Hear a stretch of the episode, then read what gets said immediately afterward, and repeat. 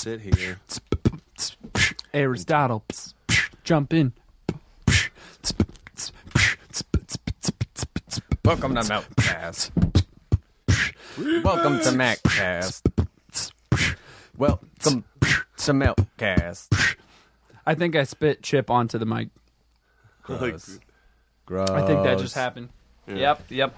Gonna cleanse Should the we shut Now we have to start over. Should we shut the? No. Yeah, okay, we're good. No, don't no shut- one. Yeah, no, no one can know that the door is open. The whole time, every single podcast. It's also before- really Oh, yeah. late, It's, it's, yeah. Yeah. I mean, there's not. gonna but be that's any noise because you outside. guys are so nice. And you wait, and Johnny, you took a nap I took a while little I nap. was doing totals. What I Because found this that- is a business, and business comes first. And I'm very thorough. I think Yeah. Gaston and Francisco appreciate that. What I found Um, really scary about my nap is that I laid right under the the clock with my head like like a guillotine right at the door. That's true. There's the sliding door. That would have you been were like positioned right there. And then and then Aristotle was just watching. Aristotle was just watching the Bronson trailer. Oh, so I was like, "Holy shit! Something crazy about to go down." Wait, Bronson as in the Tom Hardy Bronson trip. from a way way back? Yeah, because I haven't, I haven't seen it. It's But, worth uh, it. It's yeah. probably one of the better you- movies on Netflix. Would you Is watch? it on Netflix? It's on Netflix. right now. Um, listen, I don't know if I bet my life on it because they do They yeah. they do it take me things nuts. down every once in a while, but I'm fairly certain I see it still in my queue. Would you watch it Alright, cool. multiple times? Yeah, I would. It's awesome. I can't do it. That's how I felt about um, Only God Forgives, and then it got Yeah, I better. don't- only every watched that time I watched- once. No, Really? I, it got, I like it, It gets so better? much more now. You know what I like is the moment where they start doing karaoke. Mm. The karaoke break It's it's kind of after all the violence and just all this just shit. The it other- takes a second to karaoke. the other weird thing about that is that like to us and like t- obviously Yeah. from you, the reactions, it's a funny thing to see, but that's Yeah. also just normal. In that You know what I culture. mean? In- in the over well, there. Like, well, I don't want to say in that that culture that where they're yeah. It's killing Thailand. No, I mean, people and me doing being- Is it karaoke, set in- but I meant like karaoke is a th- is. I like, can't yeah, remember. yeah. Is it set in Thailand? Yeah. yeah. Okay. Well, me being like half Asian, like there's so much of me that's like, "Fuck yeah, karaoke anytime, baby." Yeah. At uh, you know, we had we had a thing, and out at, at Aristotle's, and I was like, and he busted out the um, Guitar Guitar, Hero. Hero, and I'm just like, anytime that like you engage a TV and music, I'm like, I'm hundred percent down for it. Just mix the media. Yeah, Yeah. dude, I was a really bad, I was a really awful uh, rock band player too. Like I would, I would sing so terribly. I, I could do bass well because like I was pretty okay at the guitar. in rock but band or a real it- life. It bass? no no no no not real life bass. I mean I could. Who knows? I could. It's I- not like a oh, oh I could just pick it up and be a great bass yeah, player. I've been really, I've been really wanting to buy I, a bass. if I want, yeah, I know because you play drums too. yeah, but like I can't play drums every day. Whereas bass, No. I can pick it up while I'm watching TV. I think one of the biggest regrets my parents had um in like a purchase that they made for me once Mm-hmm. was purchasing real drums Mm. instead of the the drum kit, the electric one, Uh-huh. because they they're like, "Oh, that's a little more expensive than these real ones," which is kind of like ass backwards, but at the same time you Yeah. understand it because then I'm just chilling basically playing on drum pads yeah.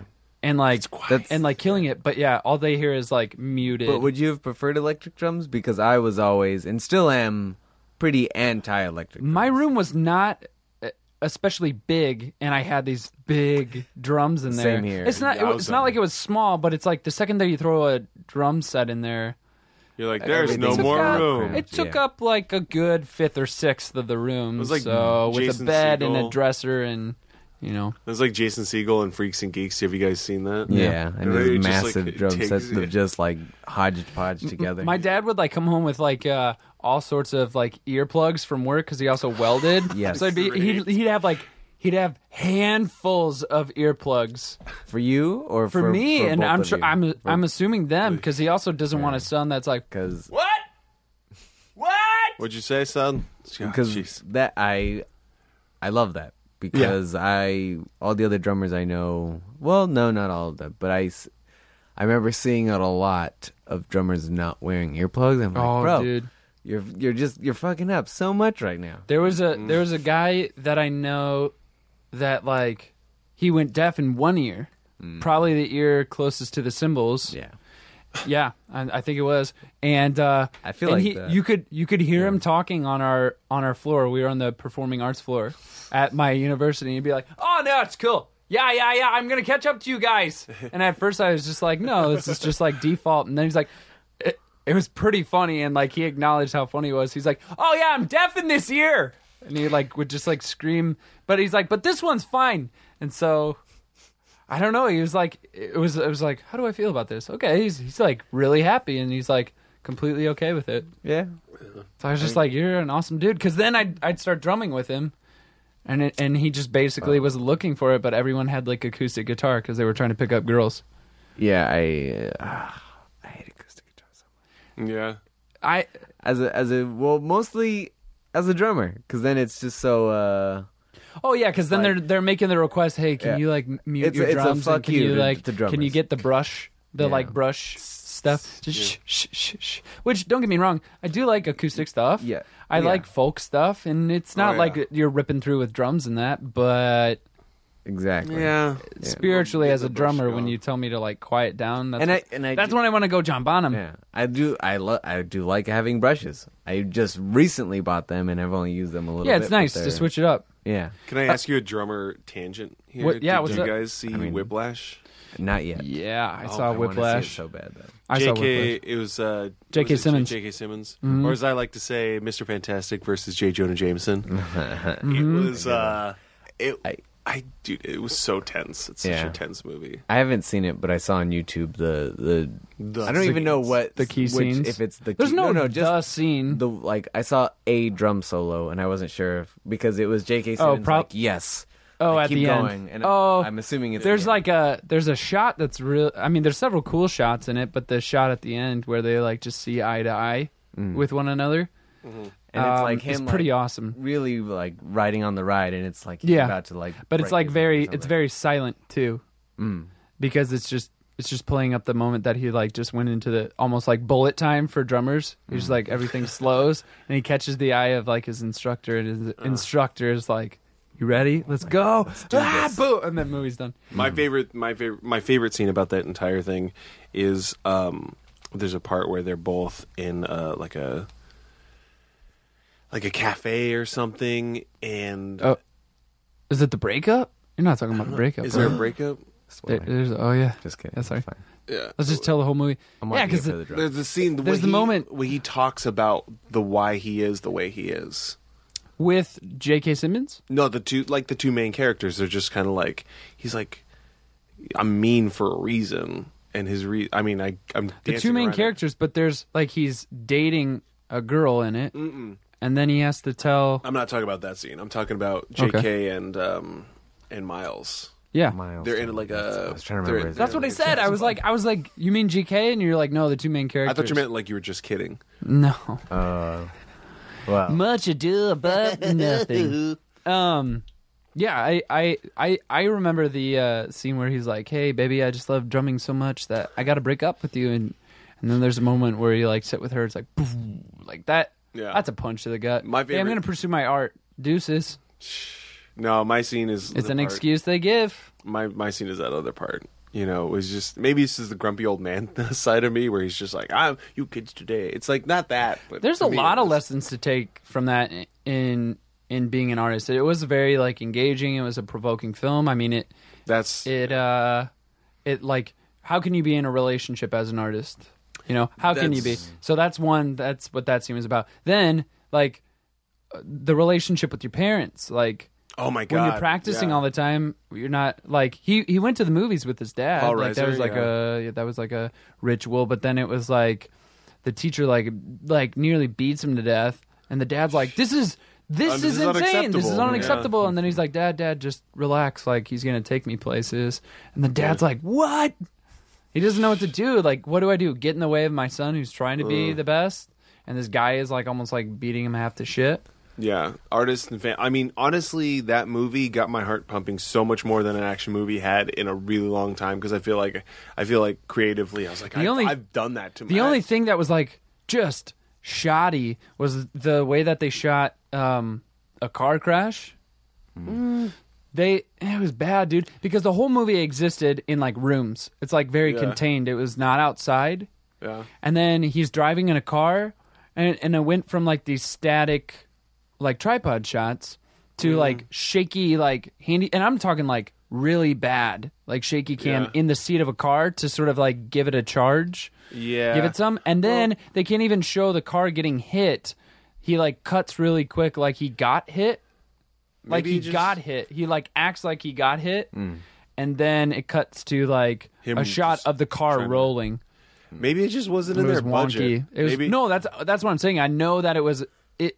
It was when the illusion was broken for me. It Okay. went from like, holy shit, I see why J.K. Simmons is like getting a nomination and ended ended up winning Yeah. in this Oscar film, and then it's like, oh, this is a micro budget. As soon as that crash happened, Yeah. So it like took me out of it. It's just the one shot in it. Yeah, But the rest of the movie's awesome. It's like basically taking like an A movie down to an A minus, maybe B plus for me. I got a. I got a. I think it's an A minus. Go ahead. Well, what was your question? My question I was is, going to segue. um, what about? I got a Segway too, uh, but it doesn't have a handle, and people call it a hoverboard. Have you seen those? Oh man, uh, but we no, make- my, we've been making fun of those Yeah, quite a bit. There's there's like a gaggle of them in North Hollywood. really. Yeah, and then there was there was some people coming out of Pins, the bowling alley that I went to last night. There was like a group of them that were like, "All right, see you later, dude," and then they just threw them down on the ground. Oh my god. While I drive away in my Mercury Sable, I'm like, which is cooler? like having a passenger with you, listening to the radio, rolling the window those- down, enjoying those that, things are ridiculous. or It's just like, rolling out. on- without wheel, or was it like? Well, wait, I wonder. if, now are you mean the the things that have the blue lights on them, right? I think they do have Yeah, blue yeah, lights, that's but I they're mean. too big. Segway wheels on without the side. handles. Yeah, Yeah, yeah, seg- yeah. But but the segue that I was going to go to was um, the Fantastic Four um, thing that you brought up Oh, earlier. that is also a good segue. I was gonna say I was gonna use drums to get to the, to your book. Yeah, I know. I was gonna- let's let's speckle in the books and not like put them in the back half. So we were talking about drumming. We were talking about sort of like rock and how like if you tell a drummer like oh just contain yourself, um, you want to go. I said Nuts. John Bonham because John Bonham is uh, one of my favorite drummers. Who's one of your favorite drummers? Um, whenever this question comes up, I want to say Blake Richardson, who is the Okay. drummer for Between the Buried and Me, and he's so fucking good. I'm gonna go with uh, Me. I'm gonna go with Gene Krupa, the monster. Okay. Yeah, I'm trying to Krupa, think baby. who else. I'm disappointed I don't know these two because I'm just so Well, they're all they're all so different. yeah. such different styles. I like jazz Dude, drums. That's was that who you were?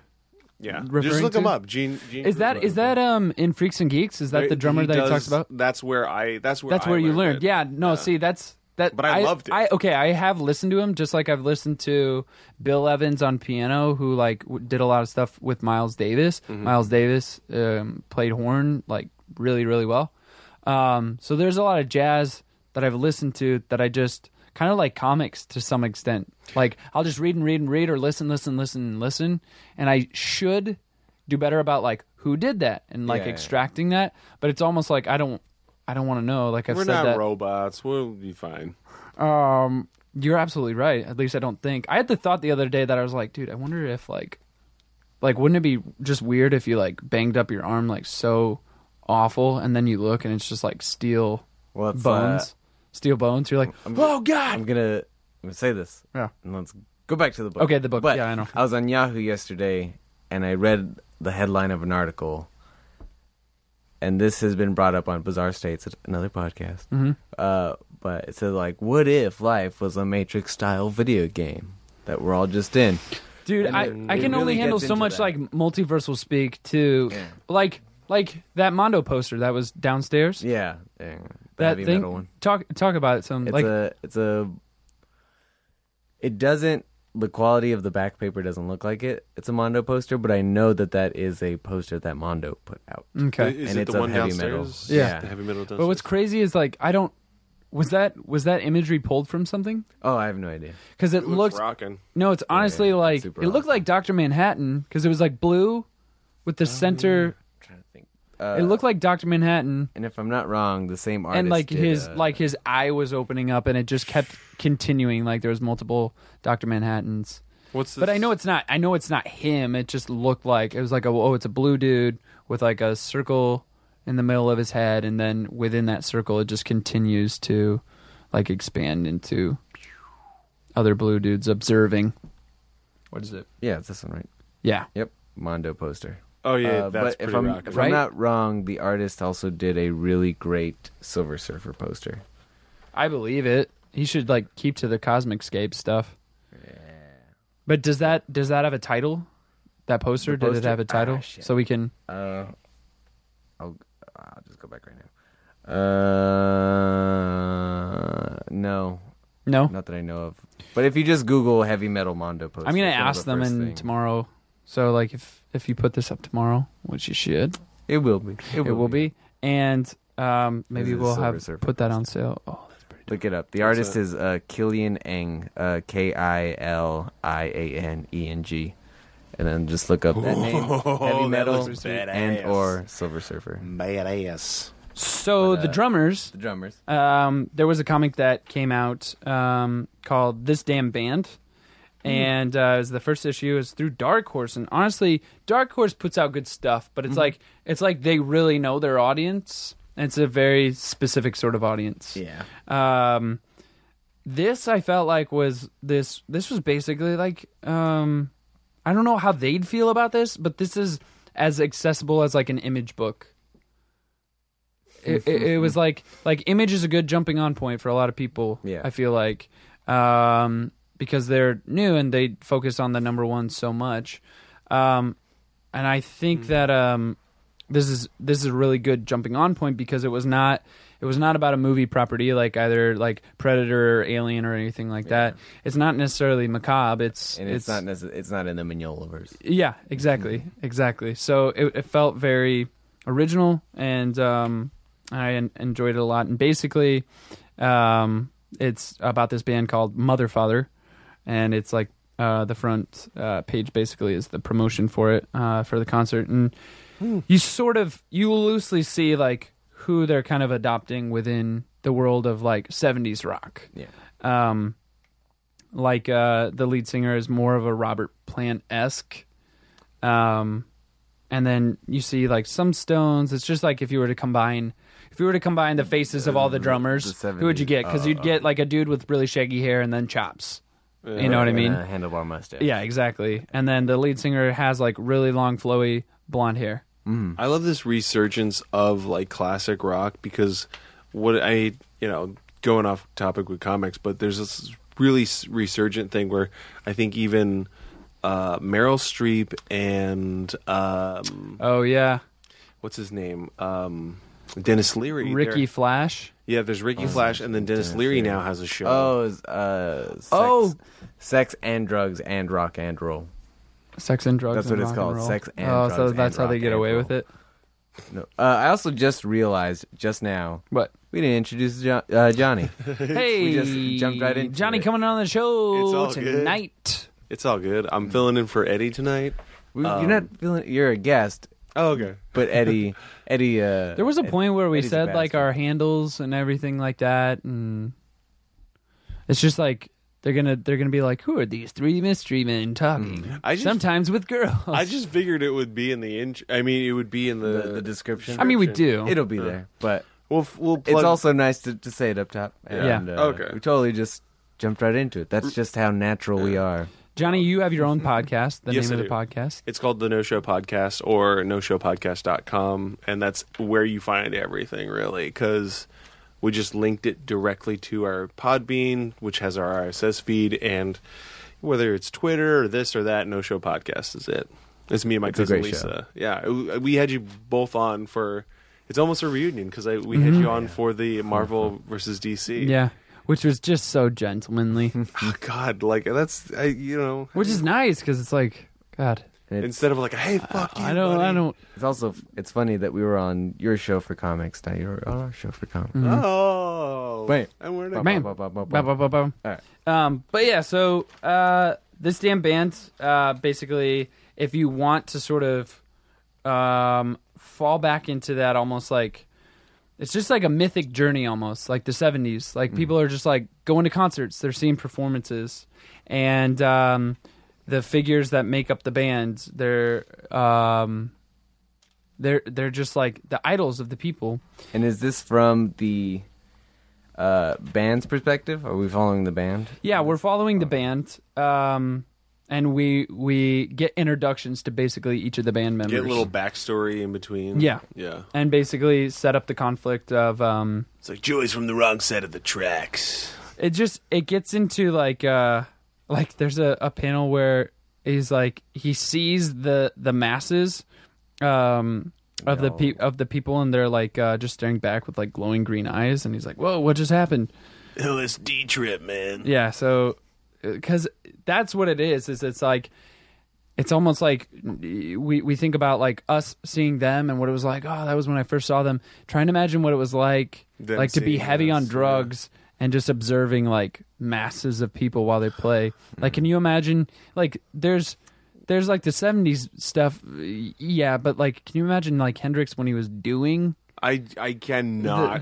the, all, the national am- anthem that's it- like nuts like to- what he was seeing and what he was like doing and feeling my my whole concept of my body because me and and uh, like inebriation do are do not get along. Yeah. So I can't uh, possibly imagine being coherent enough to one play a song and then two just be like I'm in another world, man. That's Can't can't. or like the Grateful Dead, like they they just ah, have songs that go on for like forever. yeah. I so this book is like sort of a lens into like like at this point when you're like messed up on like drugs, like is this reality for you? Or is this just sort of And a heightened you know? version of But it's reality yeah, it's or- it's having fun. It's not it's definitely not saying like go do drugs, kids. It'll uh, take you to a new I- place. I I will leave like drug doing and rock and rolling to the people who To- do it well. yeah, who do it? Hmm. I can't do it. I don't know if anyone does it well, but they No, man, they the got art- acknowledged mostly through their talent. I will say that the art that came of that stuff, like even that cover, man, hmm. it's really yeah, makes me put that's man why at the end of my. That's why. sentence. That's why it grabbed me because, again, it just immediately looked different than anything Dark Horse has done. It's just hmm. like a trippy cover. It's not like like the ti- it's it's like um the titles and everything make up the colors of it. It's a it's So like it's a, not- it's a '70s concert. Yeah. poster. Yeah. It's psychedelic, man. That was a. I remember when I was a kid, I first learned the learned the word psychedelic, and I'm like, "This is fucking awesome!" It's yeah, no, but Psychedelic, bro. But- Speaking of drugs and rock and roll, No. I read The Humans. the humans, okay. Uh, all the books I read are like uh, the the weird, uh, the weirder, more uh, you know, alti alti stuff this week. hmm But The Humans, holy shit, always. I think I talked about the last issue too. Yeah, Uh, it's kind of we have to not gush because it's like there's so many times where like in the week it's like yes i'm happy because the thing i ooh talked about last time is coming out again but that's May because I- it's so good. may I go through? Oh yeah, yeah, yeah. Yeah. Go ahead. Uh, so if you're not reading The Humans, you should because it's great. Oh, Holy hell! Unless you're a child, of course, do not read The Humans because it's not for you. i had yet. did i tell cover's you that i had amazing. like a six year old maybe seven year old come in and ask for crossed Really? yeah maybe he was like 10 but it was like like i looked at the uh, parents and i was just uh-huh. like i can't i can't Like, do I- they I- know? Have you guys seen this? yeah you i know was just like you guys take a look uh-huh. i'll show you one page how's that sound and they were like nope mm-hmm. Oh, oh, oh. I thought you said they were new. No, they So- were like, Oh, yeah. Oh yeah, yeah. So not to be like the outsider here, but like, Well, you how kinda would are. you put? Yeah, I know. How would you put? um How would you put the humans in um a sentence? Like the whole. Uh, th- I think I had trouble last time too because it's so. Uh, but it's a '70s motorcycle gang in a world that is like Planet of the Apes. Yeah. Oh yeah, Hell's No, that's- Hell's Angels, Sons of Angels, An- Anarchy, Sons of like Anarchy. like archetype, but with monkeys. but, But with, with- yeah, monkeys With- and uh, lots To f- of violence and uh, Oh, did I see sex mon- scenes? Yep. Did I yeah, see I'm monkey just like, rape I'm- or no, monkey that's, sex? It's sex. It's just not- monkey sex, yes. okay. it's consensual. It's totally consensual. Yes, but um, it looked crazy consensual. It's very graphic. oh yeah, jeez. There's a lot of detail. The art is fantastic. Yeah, this art and, is but really not good. not just in the kind of This I oh just my God, continue this- to see see. like monkey boobs. uh, this two page spread. This two page it's a two page spread. Sp- oh, spread. oh, Uh, Zing. but it's oh God, it's so we're laughing because uh, there was a female monkey spreading her legs On the- well, she's, like, she's on top of it. between the two between the two pages. Pages, It reminds me of uh, let's see, that that that painting in The Shining. Where I'm just like I'm watching The Shining, and all of a sudden there's like, hey, there's there's a boobs painting on the wall. What's going on? And then the wasn't there the old woman that was well, it was like a it was a young woman then the old woman I, I remember that that scene. I was just like, that's not a person. That's just a bunch of flesh. Just It was um it was something else. Uh, but it's a great book. You should pick it up. Uh, I think it's only going to be ten issues, Mm-hmm. and I think this is issue seven. That is eight? issue seven. Oh, okay. Yep. Uh, Bakersfield, California. Fuck yeah. Yeah. Yeah. It all Hell takes. yeah. Well, I'm, uh, I don't want to say it all takes place. One of my California, favorite it's- burgers back home in Iowa, in Iowa City, Mhm. uh, there was a burger joint that had a um, a burger called Bakersfield, Yeah. And it was like barbecue, barbecue burger with like uh, onions. It's delicious. But but is this it- was when I was a meat eater. Oh yeah, yeah. So, So now so now I don't. Do you do you enjoy vegan barbecue? I don't have it very often, but yes, like I, I don't. I've only done it myself once, but when I can, I enjoy a nice vegan pulled pork. Okay. That's usually pretty good. Uh, other than that, Does it take a lot of work? oh, I to don't do- know. Like I, I go Oh, somewhere okay. to eat it. Okay. Like I'm not making pulled my pork. my whole my favorite thing is that anytime anyone says that they're a vegetarian and I'm or a vegan and I'm not, Mm-hmm. and I'm just like delicious, delicious animals, I I think of like Lisa Simpson and the little and the little lamb that she's think the little thought bubble that comes up, and I'm Mm-hmm. like, I'm sorry, little, I'm just gonna I'm gonna eat you, you know, I'm sorry. But that's, I I was looking at over here at your at your notes, and this is a Mm-hmm. Which one do we want to talk about? the vegan black metal chef. Yeah, that's what I was gonna do. Uh, yeah. yeah. that's what I was trying to find. Because Francisco um, has twice now, and Francisco, he'll like he really wants me to be up on all the meltdown stuff, and so anything that involves meltdown on Facebook, he shares. I'm like, okay, and I'll like it, or you know, like Zine Melt or anything like that. Um, the first time that Francisco has sent me a like just a video, like watch this kid, um, was for vegan black metal chef, and I don't know. Can we play? We can probably play like two seconds of it, right? Uh, yeah, that's probably about all we need. Yeah. Pl- I'm plugged in. This whole time, So this, so it's building. We're ready to listen now to vegan black metal chef.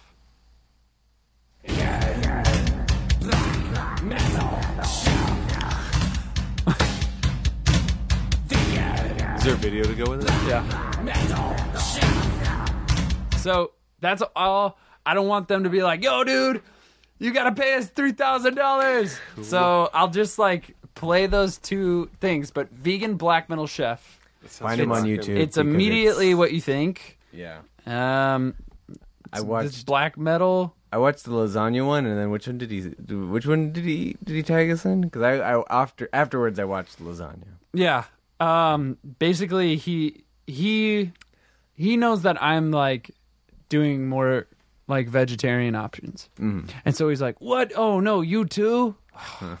so now he like cuz you know, he loves pigs, Yeah, but he also loves to eat pigs. yeah, So he's going to the fair um in California. He's going what is it? I think where's it at? which this I year? don't know. Which, uh, there's But- the Pomona Fair. There's the LA County Fair. I, Yeah, I think it's my the LA County this is, Fair. Like I'm just rounding out my first year being back. Yeah. and I'm like, I really want to get back into LA stuff, but I'm Yeah. just like, I don't have the. the county fair he's going to and he's like and he said it as a joke maybe i think he was only mildly kidding um but he's like i'm gonna go cuddle with the pigs and then i'm gonna eat them and i'm like Oh, the imagery to me was like you're gonna like cuddle, and then just like he's like, I might just take a bite out of their ear right there while I'm cuddling them.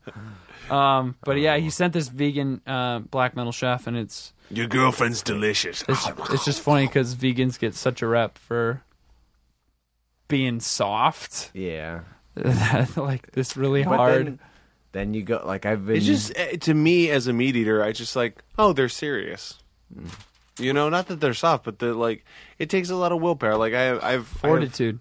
Yeah, I have I have a lot of friends who are um ac- al- actually also lactose intolerant. I had a I had another friend back in the Bay Area, uh, Lauren, who like was allergic to everything. Yeah. So much so that she would actually go to restaurants with a little card that was like, "I'm sorry, I can't help.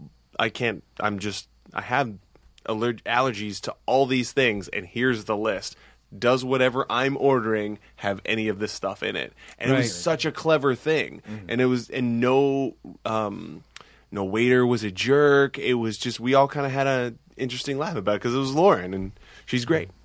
I I um I definitely um have stopped buying uh meat, like electing to buy for it, and I feel better. But what's interesting too is like I've cut out a lot of sugar and I've cut out like uh coffee cuz coffee would like burn a hole in my stomach. I can't do it anymore for some reason. And somebody's like, "How long have you gone without it?" And they're like, "I don't know. Maybe your body is changing, but like I drink green tea now, and like it's pretty on point. But like, yeah, coffee just like That's- no matter how much I cut it with milk, it's like ugh. It's just I've this never been- industrial this industrial sludge just like just eroding through my stomach. I've never been a coffee drinker, Yeah. so like, It doesn't get me as jazzed as everyone. yeah. I didn't have my first. I had my first cup of coffee in college. When Uh-huh. did you have your first cup? Oh, dude, I the thing is that I just I for the instant it touched my my tongue, I was like, I, Didn't I- like I, it? I don't do this. I don't do this. I'm a crazy addicted to to soda. Yeah, dude, that's that's where that's the trap, man. Yeah, I no, just saw I just saw the breakdown of like what like Coke is when you ingest it. Mm-hmm. Yeah. The amount of sugar that's in it. They they like put the acid. Did you get a nosebleed, buddy? Yeah, it was weird. It What? Just, like I felt it drip down my face. I'm like, ah, what? So? Aristotle's okay, Yeah. everyone, but he did get a nosebleed. I Yeah. thought he was just blowing his nose. I thought it was then- and he's- really. It was So out of now he's anger. back at the table, and it's just like an entire Kleenex just in his nose It was out. It was out of anger that uh, about hearing such besmirching of coffee. of coffee. I love coffee. Well, you did get up immediately when I was like, I don't know if I can do coffee, and you were just like, "Fuck this." Exactly. stood And then up. my nose started like spraying blood. But, See what Aristotle does is he just internalizes all the rage, and then sometimes it manifests in nosebleeds. Yes. What What was like? Jesus. What's one of the angriest times that you've ever had? Because all I all I can ever think of is just you, and This like Zen master. chill. Yeah. uh, I don't know. What What's one of the I- angriest moments that you've I- had? I think the only time I've ever seen Aristotle like angry was like we had a party and he was just cleaning. You know? Oh, well, that's just my OCD. Yeah, and, You it, have and it OCD? doesn't seem Do like you have that. real OCD? No, but like, Okay. uh, it's starting to bother Desiree now, my girlfriend, who I live with, because I just like spend so much of the day cleaning. yeah. Oh, it bothers her that, That you clean? That I clean, yeah. Oh, because that's- I, I'm like. Is obsessed do you with it. hold her accountable to cleaning as well?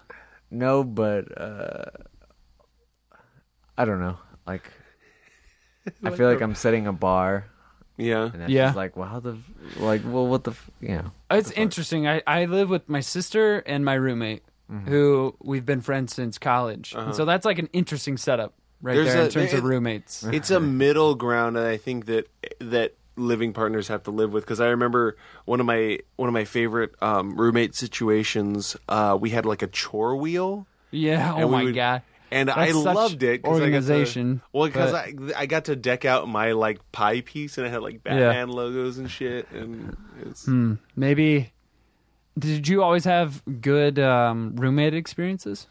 uh, no, definitely No? not. I've had great roommate experiences. I've had horrible, like calling the cops roommate experiences. You know, like it's. Uh, there's a part as old as I am. I'm starting to go like I want to live on my own. How many different places have you lived in?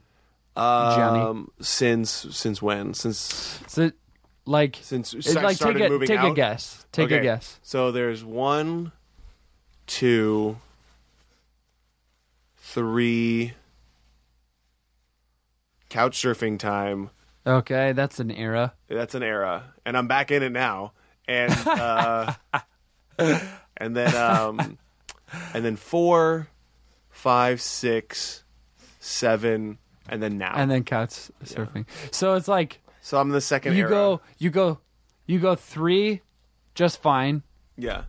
Oh no, those were all like those were ups and downs. Those and then just- a couch surfing, and then three again, and then like couch surfing. yeah, it's it's interesting. Like That's the weird. cycles of life are weird, and I think that I'm in a great cycle right now, which is podcasting and fucking kicking it with cool Have you- zen ass people. Have you? Oh, that's.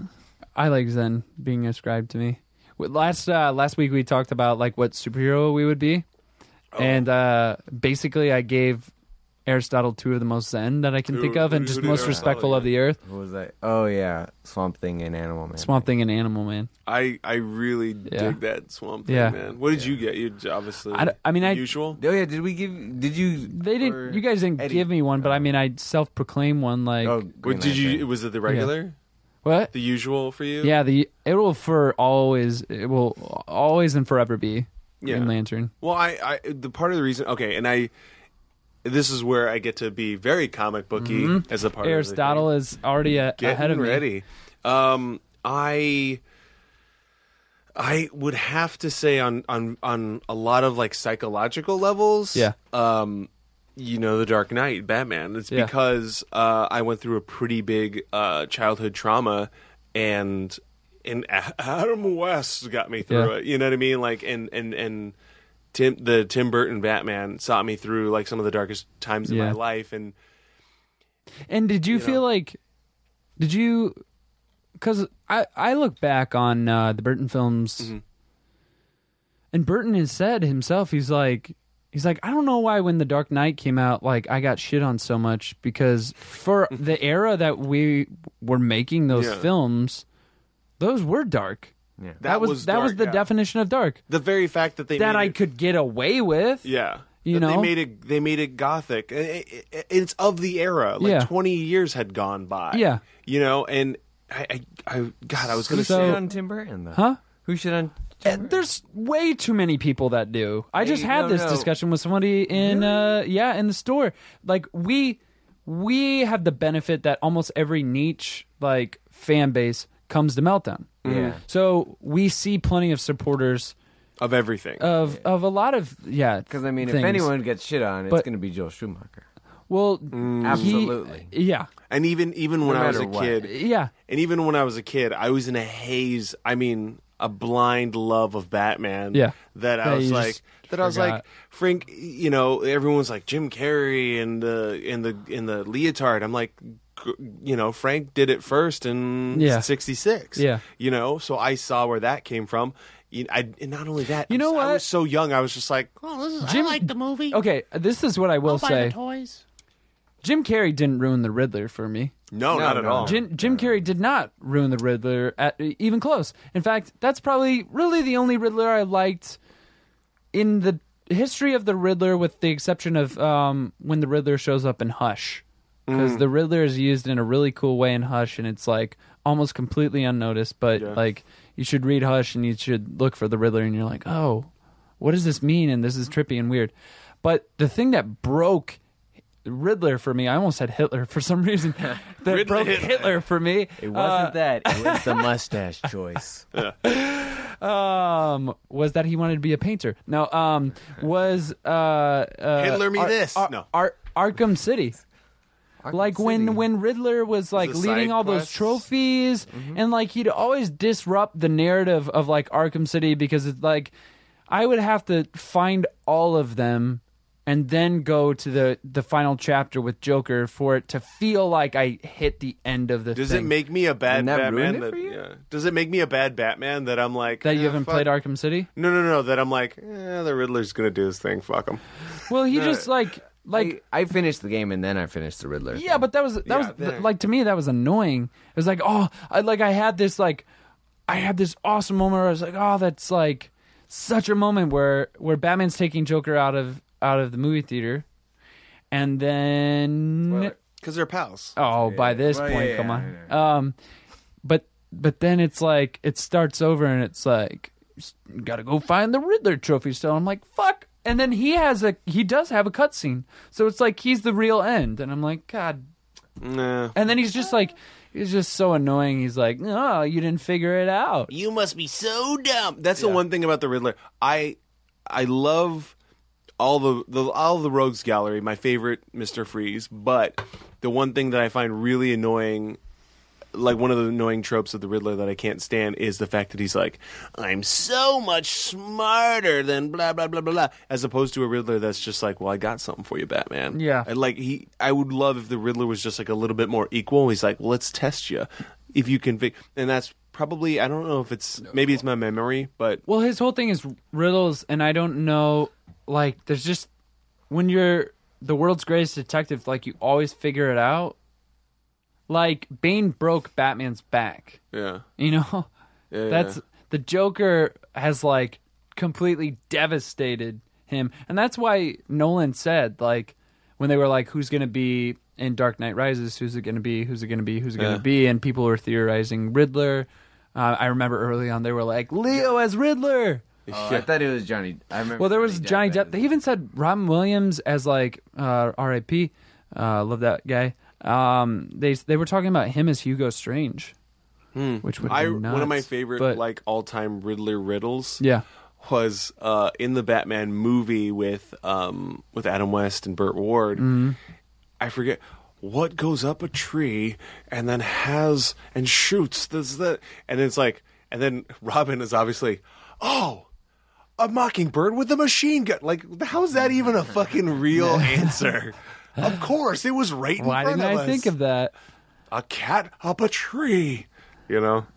Uh, uh, Aristotle was prepping the Green Lantern when Green Lantern was mentioned. That in Hmm. my stack. I was Um, prepping Green Lantern, and I also had another thing prepped from the the vegan talk. oh, But we can. Get So well, I feel like Let's with go the green. I, I feel like with the way that uh, Green Lantern is going right now, and like sort of like Green Lantern has always been. This is why I, I love him. Um, I feel like I haven't gushed like up to date Green Lantern in a while, so I'm going to. I wanted to use tonight to do it. Green Lantern's like going in this very like cosmic direction. They're bringing back Relic, who is a villain of recent that like lives on as like like when you follow Geoff Johns, it's like a really it's a really tough thing to do. He's awesome. And he took basically he takes pre-existing characters and he just gives them like the best facelift that they could have done. And he'll introduce some new thing plenty of new things, new characters um and things like that. But this was the first like big character that's not of John's in like recent history relic um, and uh, and they're they're they're um, it's not being written by Johns. Um, it's being written by the very talented. Um, I always forget his first name because I always go by last names Venditti, um, and uh, Robert Venditti, um, and then uh, Ethan Van Sciver is the artist in this, and Van Sciver is like one of my favorite. Um, anytime he like does DC artwork, um, it's awesome, and he's kind of like stayed with them. He does like f- he'll do like Flash, Green Lantern, um, or like any of the like crossovers. He'll do like covers and stuff like that. Um, so I really love his work, and and what's happening right now in uh, Green Lantern is it's getting uh, um, even more cosmic. Like there's a, a point where he's just like looking into uh, the galactic um, spacescape and uh, it's just basically like now that he's like a renegade, he doesn't have his ring. He just has this like Green Lantern gauntlet um, that he's using, um, and it's not quite like a ring anymore. Like he's flying around on a ship. He can make constructs, but it's just like a very limited like approach to it. And and the whole idea right now is that it's it's becoming pretty hard canon right now that all the emotions in the spectrum are limited resources. So it's not an mm. unlimited amount of willpower. There's a there's a finite amount of mm. willpower. So this is a way of introducing what basically Green Lantern is, which is like talking about like space and like lofty concepts of even like cosmic power like has limits. Like there's always like a limit if we're talking about this. Um, and I think some I, I, I feel like I've I've talked to some Green Lantern fans and they're like, yeah, that takes away the mysticism, kind of like with the Force and like Midichlorians. But to the same degree, like the storyline right now is like them talking about how can we still use the the you know willpower in a way that doesn't like tap the reserve of of willpower. Mm. So it's a it's a cool like environmentalist. It's like a it's a, like a platform like for that. current. It's our current situation with water. E- exactly. like here in California, it's we have a problem to think about, to discuss, to actually talk about, and that is permeated into the Green Lantern story. And so, Relic is this like, like basically Gulliver um, archetype because he's huge compared to the Green Lanterns and like any regular sentient life, and he's just at the source wall, which is this big wall that like if you touch it, you become a part of the source wall forever, and it's basically um, at like the edge of the universe, and there's like a, a tear in it, and there shouldn't been be, and there's never has been, and there's a point where so that's like a lot of like things that I think that they're doing right. Um, uh, but there's a point in there that I got kind of a laugh as a GL fanboy. Um, basically, his ship talks to him now, and it's like, it like, Flight of the Navigator style. uh, yeah, and it's just very, uh, uh, it chews him out a lot. Um, it's kind of like a nagging girlfriend almost, and um, or boyfriend. or like Futurama. Um, yeah. And uh, there's a point where um, he's waiting for uh, uh, the ship to swing around um, because they activated the gauntlet when he was outside. And uh, uh, just in the caption, it says, Where are we on that reboot, Darlene? Maybe he's British. Think about it for a sec. Where are we on that reboot? Uh, So it was a very on the nose, tip of the cap, wink, wink, wink uh, moment of him checking in and being like, "Where's my movie reboot?" Um, which I don't know at this storyline. I feel like there's so much untapped from like John's run that I would want to see. You know what Venditti can do before like this becomes canon, but it's it's moving in a, a really good direction that I like a lot, and um, and I'd be interested to see where it's gonna take him completely because I've said it before, but he's like a Obi Wan almost, and like there's like a Star Wars esque like element now. Like they're just really they're really trying to define like what what is the entirety of like the cosmos that Green Lantern inhabits, mm. um, and I like it a lot. I got I got two two uh All right, two, let's no- hear 'em. two notes on this right now. Yes. Uh, one, yeah, they're movie notes. Uh, Yeah. Read J.J. Abrams, no midichlorians in his movies. I saw that. Yeah, I was I was talking about that, and I, you know, what's weird is I, God, I I immediately understand why we would want them out, Mm-hmm. and I wanted them out, but I've had so many pro Midichlorian people Tell you, tell me I- what the what why there's a benefit to, and then I read the Reddit like comments on uh, basically when he came out and like they showed it on Reddit, and like there was two people at the same time, and I I don't know if this was if it was already defined and we were just like collectively forgetting, but basically the way it was explained and a lot of people George have perceived it. Well, the way we have perceived it uh-huh. is that midichlorians aren't the force.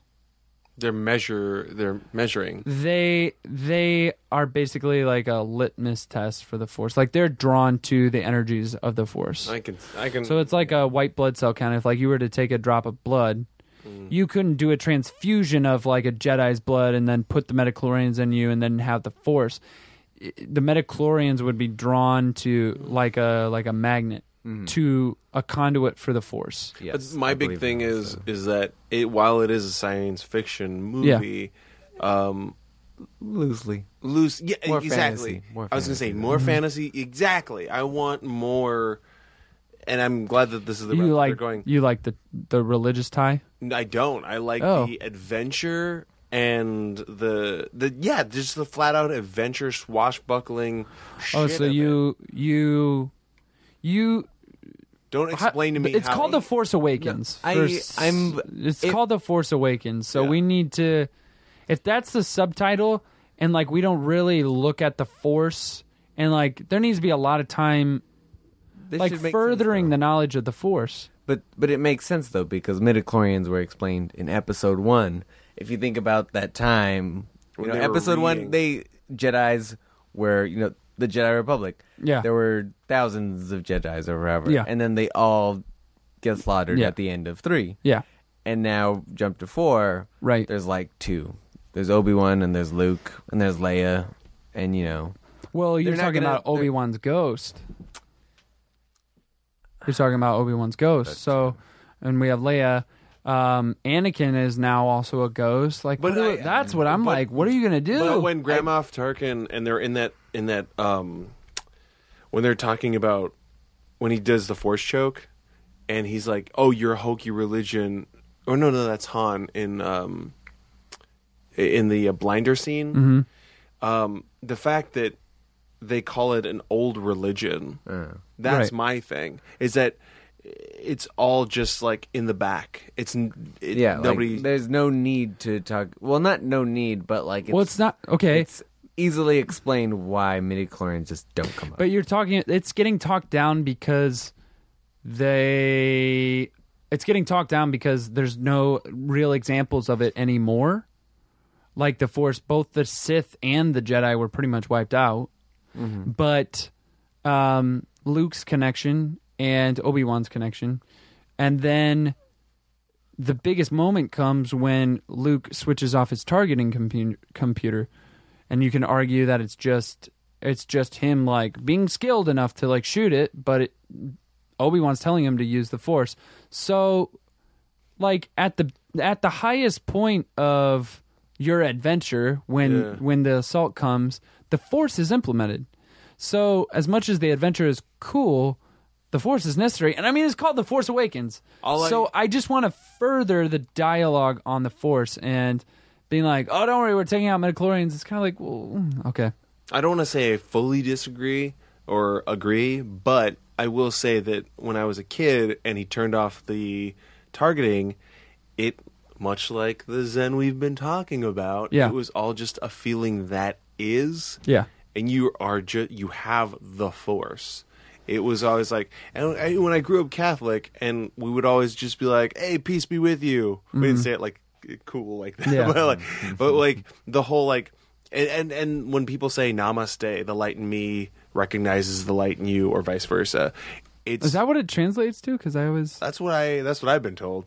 And so hmm. that being the case, it was, it was always more about the, the the being of what is versus like, well, your your your your stem cells, your your DNA says that this, this, and that. Mm-hmm. It's a feeling that's within you. May the force of others be with you. May the force may the force of others be with you. Yes. That's how it was in the original script. Ba ba ba blam. May the force of others be with you. Yeah. Jesus Christ, how have I gone my whole life without hearing And that? It's I I can't go back to May the Force be with you because I love having that little. May the uh, force of others be with you. Well, when you stop and think about it, I mean, that's that's Obi Wan. That's you know Qui Gon. That's like once you join the Force and you pass on, and sometimes you can talk. It's yeah, basically like a you're al- you're al- you're always with us. Mm-hmm. but it's Yes. also like a real clunky thing to say. All May of the, those words. Yeah. May the Force be with you is very Slides. Yeah. yes. It's May the force of others be with you. Yeah. Mm. But uh, What do you do? You think so? I'm sure it's let's trait let's now, let's uh let's comic. take let's take Vader as like a metaphor when you're Obi Wan. You you don't have to necessarily bring all of the backstory of like I was trying to train you and I failed and I'm seeing you now and you're a monster. You don't necessarily have to apply that, but you can. But in the moment where like he's like like if you just think about Obi-Wan why he raises his sword what do you think like what can what is that moment Wh- At what part? Like at the when he end? raises his sword and and he's like if you strike me down now Oh, there. Yeah. yeah I you should would've become really- more powerful than ever Oh God. I don't know. My mind went to a wholly separate so play, place. it's to me it's I don't know. Like, I I just think about like the um any nonviolent protester like Gandhi or or anyone that marched in uh, civil rights. Just just saying like I'm not going to attack you because because um I think if we just if we could just not kill each other. There's many things that are still going to like be difficult about human experience, Mm. but if we could just not kill each other, Yeah. I would. l- I mean, literally and like in our in our interactions with people Mm. We, if we didn't like like uh like cut short like conversations or like you know Yeah. we just didn't kill each other if we if we made sure that there was like an equal share going around for everyone even if and not concerned about like well work or like anything like that Huh. i mean this is I- I- all my- very hippie stuff sure My big thing But- is is the everybody trying to get the one up on each other and then Yeah. measuring each other to each other's life and existence. And Yeah. That's the kind of thing that bothers me. I mean, honestly, the the peaceful protests and all that kind of stuff, Mm-hmm. like I really wish. I mean, especially when when Obi Wan um, just lifts his lightsaber, Yeah. and in that moment, it's it's a form of protest I would, yeah, but it's like it's even bigger than that because it's Yeah, but it, but it's also the moment of um of just saying I and I and when you originally brought it up, I thought of the the Mustafar fight.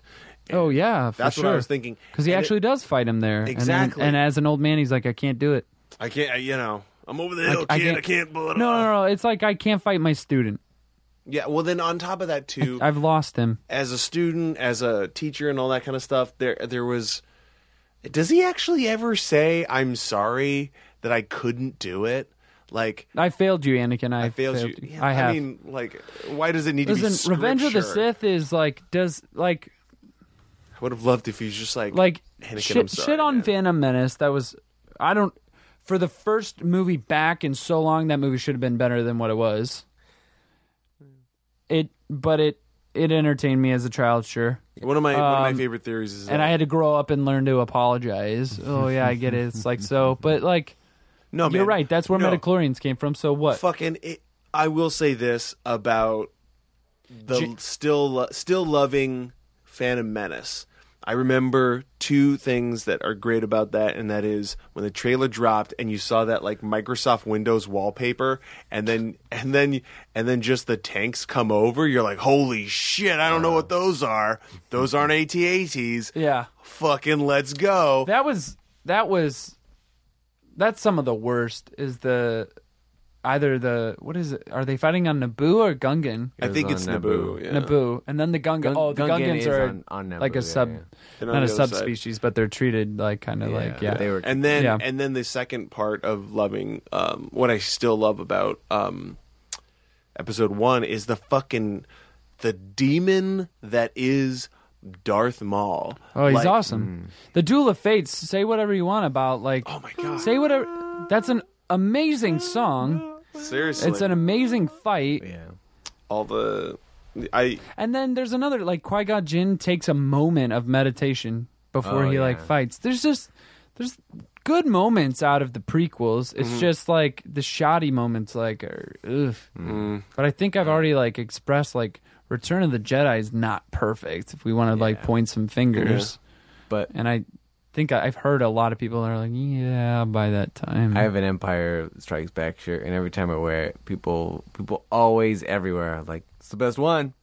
Yeah. like, yeah, it is. Well, speaking But- of like wearing stuff, we mentioned in like a a, a past episode, and I'm like tying anyone that's listening back. Mm. Nice, nice.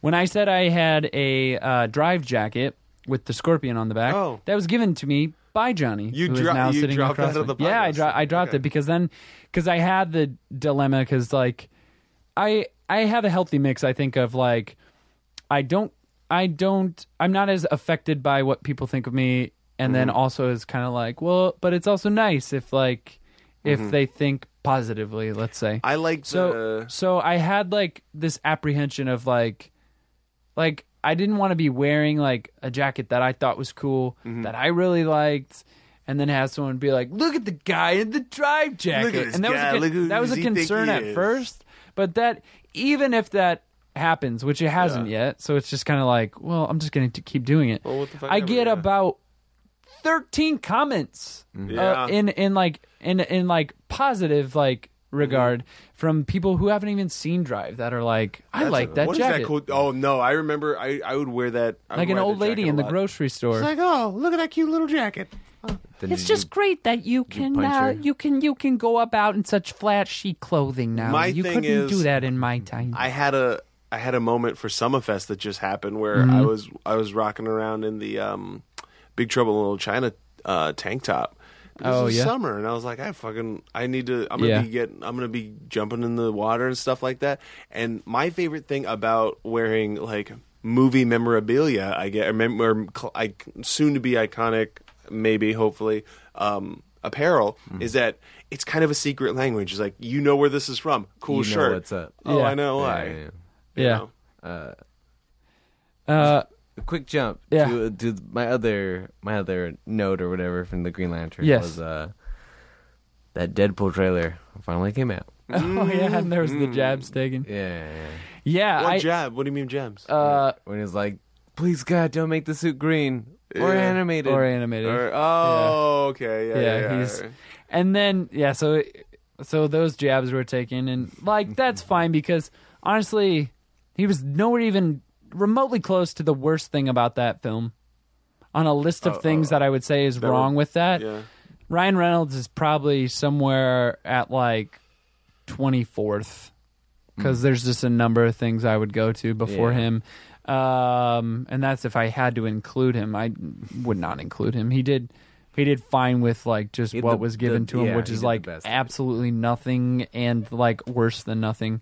Um, but uh, I thought it was also funny when Fox like just sort of like because like we need to talk about Fantastic Four, but before Yeah, we yeah. jump into that can of worms, we'll just we'll say how like Fox has gotten something right in the Deadpool trailer because oh, hell yeah. they they like even the teaser teaser thing Whereas, Yeah. like Hilarious, to the yeah. studio that inexplicably sewed his fucking mouth shut. Yeah, yeah. It, it's them being like, yeah, we didn't know what we were doing either now, but here's exactly what you want. It Marvel Studios doesn't need to be the only person to do that.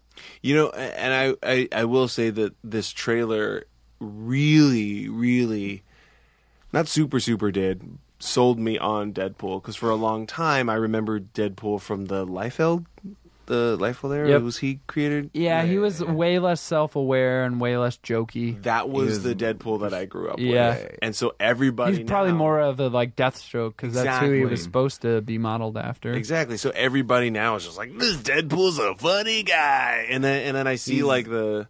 The, the way I see it, I think Yeah. I've said this before, is that he's very much the new Joker.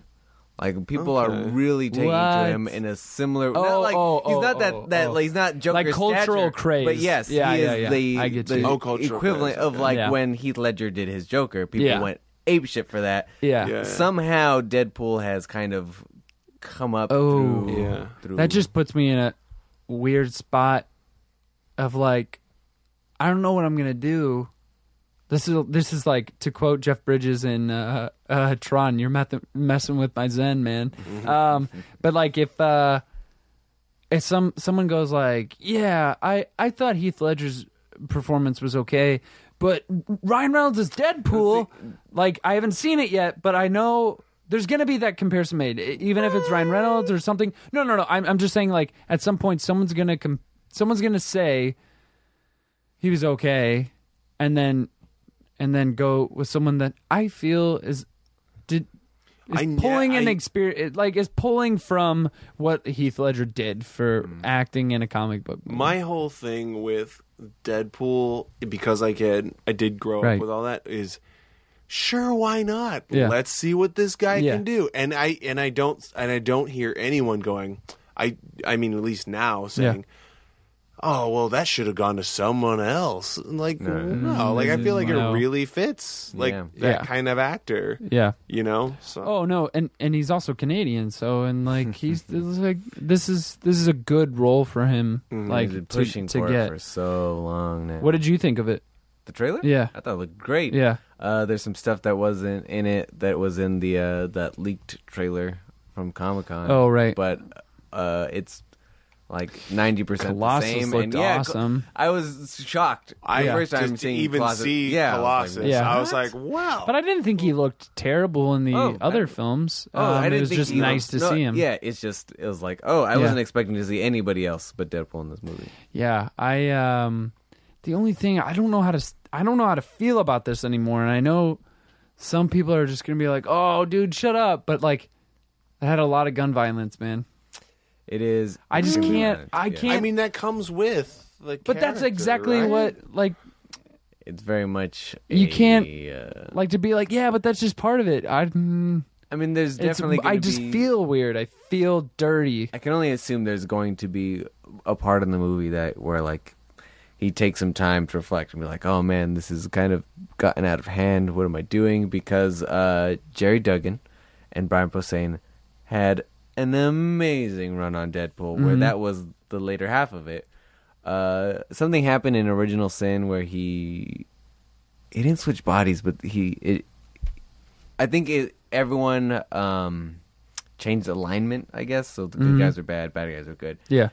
and then uh, so Deadpool now had this part of him that was like, wow, I've been like killing all these people, so like, you know, I've just been so uh, careless about it, and Yeah. now like the weight of all of this guilt Yeah. is like crushing him, hmm. and that's that's where it kind of ended off. Yeah, I, I, I mean, no one wants to hear morals anymore. Not mm. no one. I just like lesser, lesser, lesser few Yeah, want to hear morals, and that's how these started out. And I don't, You mean uh, like you know, soapboxes and stuff like that? not. But see, that's I feel like that's talking it down. You know what I mean? Like, oh, you're just a guy on a soapbox with your uh, preaching and whatnot. But like, that is originally how they started. So I'm not saying like all the books need to be that. I'm just saying like we we there's plenty of sane, healthy people that can see that and be fine. but that's that's also why I think he's uh, he's he's become so popular. Yeah. it's the same reason that uh you know Heath Ledger's Joker was so popular because everyone is so. I, if you is it the freedom? Is it the, the like what's the this, I have a I have a perfect explanation, but it's in another podcast. Okay. Uh, if you go and listen to the Nerdist podcast, Yeah. live from Comic Con with Guillermo del Toro and Charles uh, Charles ah fuck Charlie Charles Hiddleston. Oh my God, what's You're already name? doing better than I am. I, Tom, I have Thomas Tom Hiddleston. Tom Hiddleston. Why am I thinking Charlie? Oh, then Uh, you wouldn't. no. Tom- I yeah, I know his Hiddleston. name, but okay. Tom Hiddleston and Guillermo del Toro. And Tom Hiddleston talks about uh, when he met Anthony Hopkins, and it was uh, he did an impression of Anthony Hopkins that was pretty great. But he talks about like. Like you know, I've talked, I've played these kinds of roles, and I played these kinds of roles, and I do these kinds of roles. But I, when I'm walking on the street, people only ask me about one character, and who do you think that Hannibal character is? Lecter. Mm-hmm. Hannibal Lecter. And why do you think that is? It's because people love to have happy lives, happy little lives, and be happy at some. But we all like to go home, to go into a dark room on a Friday night and watch someone like be bad. I forgot the exact. Yeah. but That's uh, That's a that's a really great really So- great point, as, especially like connecting with villains and stuff like Yeah. that. I, I don't know if it was something you recommended or something else. I think maybe it was a friend who was studying criminology or something. It's part of the reason why we love serial killers and all, all these kind of things. Was Yeah. or we, or we make them these things because they're basically they show us of they're kind of our compass of like what's good and what's bad. Yeah. you know, and like that is very clearly bad. exactly. Like, yeah. Exactly. And then the fact, I mean, just my brain when you said that's bad, and then the fact that like Hannibal's really huge right now, Mm-hmm. and the fact that they have like a four star chef or a five star chef like making the stuff and doing all this sort of food porn when food porn's a thing, and they're like, wait a minute, that's fucking people. Oh. Yeah. You know? Um, did you? Do you guys? This is not, I guess, uncommon, but did and either of you? Did your mom watch like true crime or something crime related before going to bed? yeah. no. Yeah, Law and Order. yeah. Mine or didn't. but or but like uh like murder mystery, like talking about the wife um, Oh, getting like killed. wife real or- true crime kind of stuff. Yeah, No. Susan No? was just a normal housewife. But Yeah. also Till like she snapped. You know, I okay. I gotta say that um, I really, really love those, and I and my mother as a kid didn't Yeah. watch that, but I, in one of one of my greater roommate moments with Yeah. my friend Madison, we found this um, Netflix show called Deadly Women. And it was fucking amazing because they're all true stories, Mm-hmm. and it's basically like, oh, you know, they're just happy kids, and then all of a sudden they snap. And there's this other show called Snapped, and it's all Oh God. it's just these, and the best thing about it is I've actually done extra work on one of those shows, and it's so delightful because Yeah. all the actors have to do is basically look like the people who it actually happened to. Yeah. So when they have the cut, when they cut to the um to the talking heads, they're like, oh, that person kind of looks that person. But those actors who look like the people get the script that day, and they kind of have to improvise a murder Yeah. scene. Yeah, on it's very set. quick. Yeah, we'll, we should do a whole episode about. Uh, I'll share with you like experiences about being on set uh, and just being the fly on the wall that is like background. It's oh yeah. um, because it's it breeds so many stories that it's like yeah. with the part of like with the exception of uh, Ricky Gervais and extras, just gonna like say just with- hasn't hasn't really been tapped. Not the L.A. like experience. the LA experience of, of being an extra is so there's so many characters there's Yeah. so many moments where you're just like on set okay first of all just like No, we don't. We don't. We can't do it. We'll save that for another time. We'll invite you on, but it's like a whole episode would need to be dedicated to this. i'm just gonna say back to the future i was You, what? i was You were on Back to the Future no I as an wasn't on extra, back to the future i was saying dude. Congrats, man. no i wish That's I why could- it wish matters I so could say- much to you. Yeah no that's a, another thing but yeah no like doing extra work on the on the on one on the lots of the places that you loved of movies going on is such a thing it's such a thing like you said we'll watch Mm-hmm. Oh yeah, about yeah. I've been to the clock tower. yeah no i Yep, you're at an extra Universal, yep. you're like yeah Yeah. Uh, Exactly. What were you gonna say about What the, I- the true crime? Yeah, so what I was gonna say is like, it- like my sister, my mom, and now my girlfriend, they play. They'll they'll watch like to go to sleep. These like wife asleep. was murdered by like disgruntled husband, and I'll come home and like none of the lights will be on. It'll just be the blue glow Of of, that, yeah. and they're asleep. I'm like, why is this your like warm milk? Why is this your pacifier? What what is going on? And uh, like we were watching, I don't remember. We were watching like uh something you know light and fun, and then it was like now let's just decompress. What do we want to watch? And watch my girlfriend murders. Pauline was just like, um, let's watch um, let's watch something true crime and somebody dead. And I was like, uh, okay. Yeah. So I did it to humor. Like I felt sick to my stomach going to bed. Yeah. Like I don't know what it is. Like I believe that they're all like the reason why why all the women in my life just decide to watch it is because they're empathizing and they're like, my God, I can't believe that. That's so sick. That's so deranged. But then they just fall asleep. Oh, At- that night, the like murder. after I watched it, They're I gonna- just was like so sick to my stomach, oh, and I was like, I just I I couldn't fall asleep for like an hour because I was like thinking of like one of the things that the killer I'm said just imagining two things. because they were actually interviewing like uh killers and he's like yeah i feel really sorry for what i did and then there's like a Stone-faced. and then yeah and then there's like a police officer that's like we know very well he's not sorry he's saying that so that he can get off earlier we know this I just and and then it's like then i'm like well i don't know who to trust now Yeah. like do you just want him to be in the system or is this guy a sociopath? Like i'm assuming because he actually did kill his wife. And then it's like i'm thinking this before i go to bed. How are you sleeping sound as a pound? I my thing I, two things is I'm imagining like all the women in your life just going, wait the mur-, like they're falling asleep and in their brain they're just like I'm gonna close my eyes and just listen to the murder, oh wait, wait. and then they go oh, away and then they fade. And then the other thing is dude you better watch your back. All those ladies are watching how to murder people. Just saying. I know. It's it's just sort of like really truly i mean this do you want to talk i don't want you to i don't want like anything to later be exacted because i don't know i was missing something or i didn't say like thanks for making me tea this morning or something like what mm-hmm. what let's talk communication let's open this up please just don't kill me later I was gonna. But yeah, segue. rant done. Go I got- ahead. I got a segue now. Segue without the handles. Dark Corridor. Uh, it is a mystery book, mystery crime book by Rich Tommaso. Tommaso?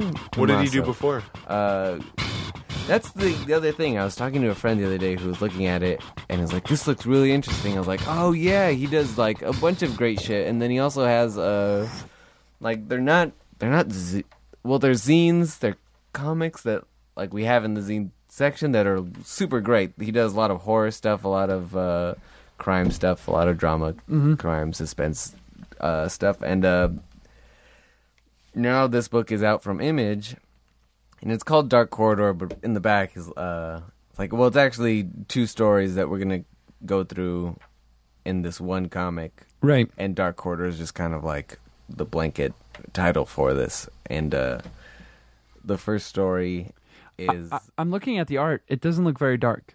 The art. oh, it's not it's not like a dark tone kind of thing. artwork is The art, really and the artwork- amazing. yeah, the artwork It's is great. Yeah, it looks but, awesome. Like this guy finds a dog, and then he's trying to figure out like who it belongs to, and then it runs off into the woods, and then he finds two bodies, and but then he's like, I know these people. These people run uh, like the gambling underground rink or something, and so he calls his two friends over, and they rob the place. It looks. Mm, Uh, it looks like uh, Lucy Liu's in here too. And and then yeah, there's this mys- mysterious woman in black, and then there's a second story where these. Uh, oh, they're- multiple stories. there's yeah, there's two. They're Dead they're Daughters. Is that connected. the name of the next uh, one? Seven, Seven Deadly, Deadly Daughters. Daughters. Seven Deadly Daughters. Oh, that sounds like a Tarantino title. Mhm. I, But, uh, I I have to say that this artwork is I can't get over it. It's like it's like Dick Tracy meets Darwyn Cooke meets Daniel Clowes. Yeah, the the whole stylings of like all of his comic are very Clowes like, Yeah, it's but good of his stuff. own Yeah. his own way. And uh, so I just want to say, pick it up because it was great. I'm super knocked out by this thing. Like really, That's the first issue. Yeah, it's the, Okay. it's the first issue. I was I was say, I was having this I was having this discussion with you earlier, St- Aristotle, about how art takes me out. Sometimes bad art will take me out of a out of a comic, Mm. and this really like hooks me. And at first, when you said it was noir, I was like, oh, okay, I really I, I really love noir. Like I really I want to I want to I want to write a noir. I would love to be a part of telling the story of it, like a murder mystery and all that kind of stuff. Maybe have people fall asleep in the middle of the night too.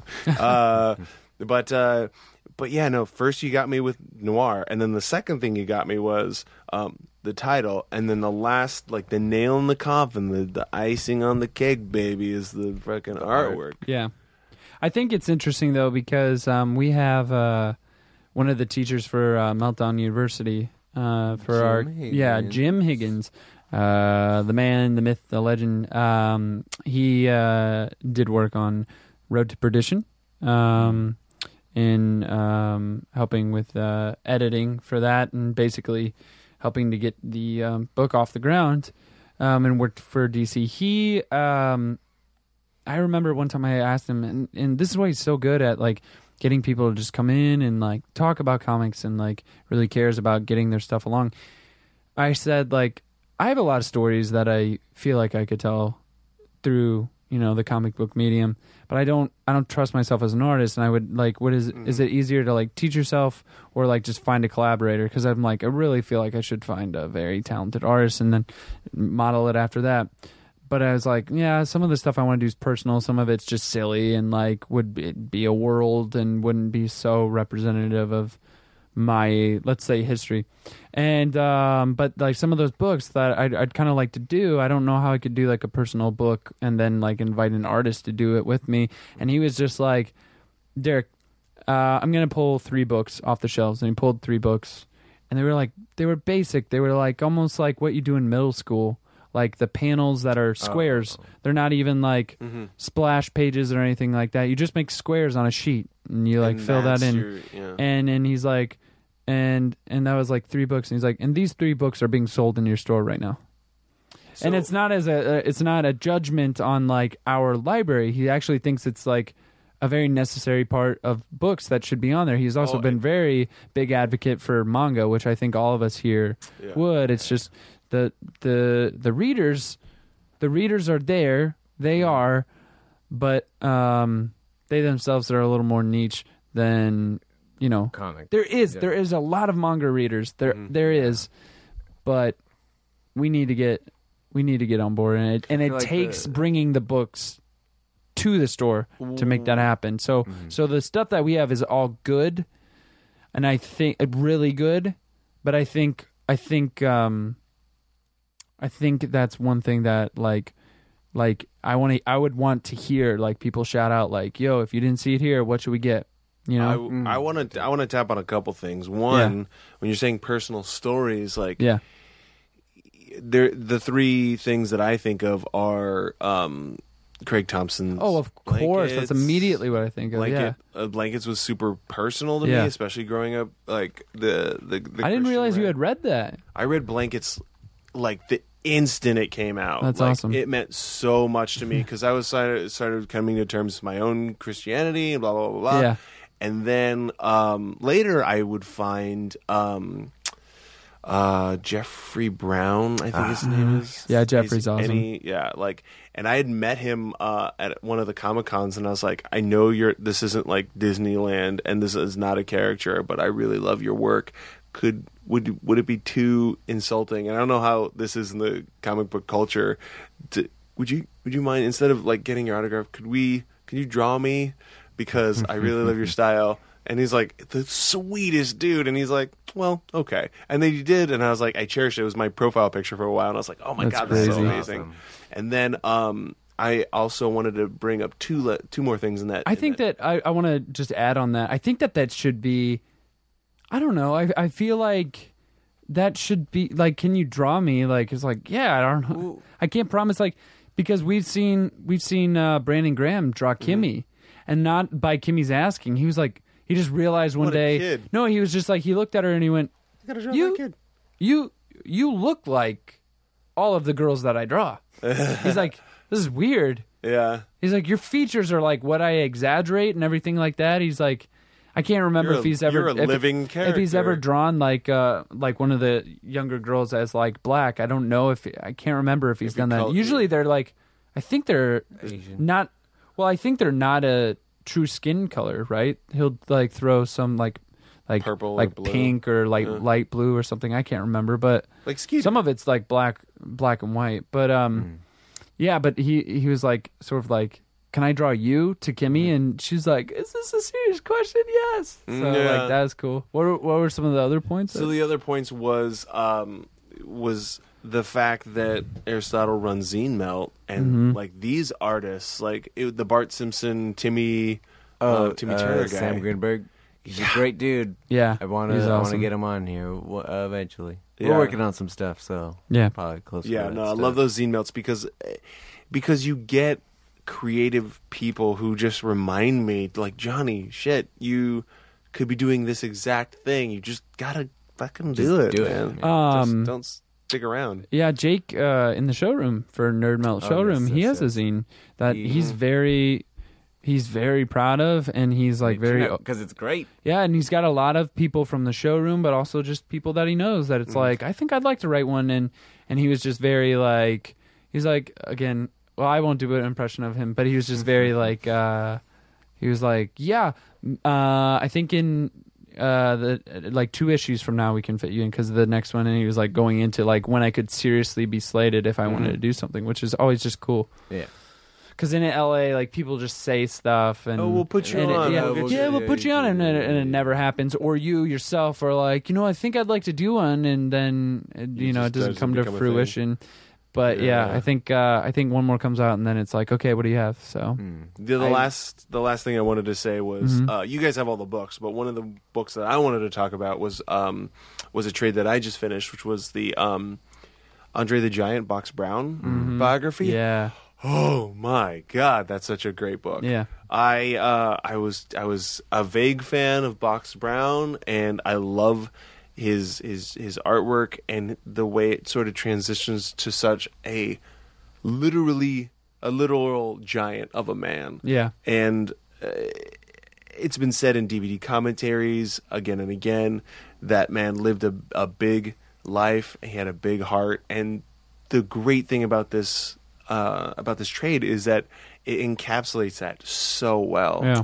in a tiny little book Uh, is it a trade or a graphic novel? or a graphic novel. It's, Yeah, uh, the it's trade like is- its own self-contained book. Yeah, yeah, yeah, exactly. That's what I mean. You know, Yeah. um, but my favorite thing is, is that in the beginning, it reminds me, it reminds me of the fact that he knew Samuel Beckett when he was a, when he was a twelve-year-old crazy. boy. That's a sweet thing. And then, um, and then, it, and there's a part of me because I was more of a Princess Bride fan than I was a Andre the Giant fighting in the ring Wrestling, yeah.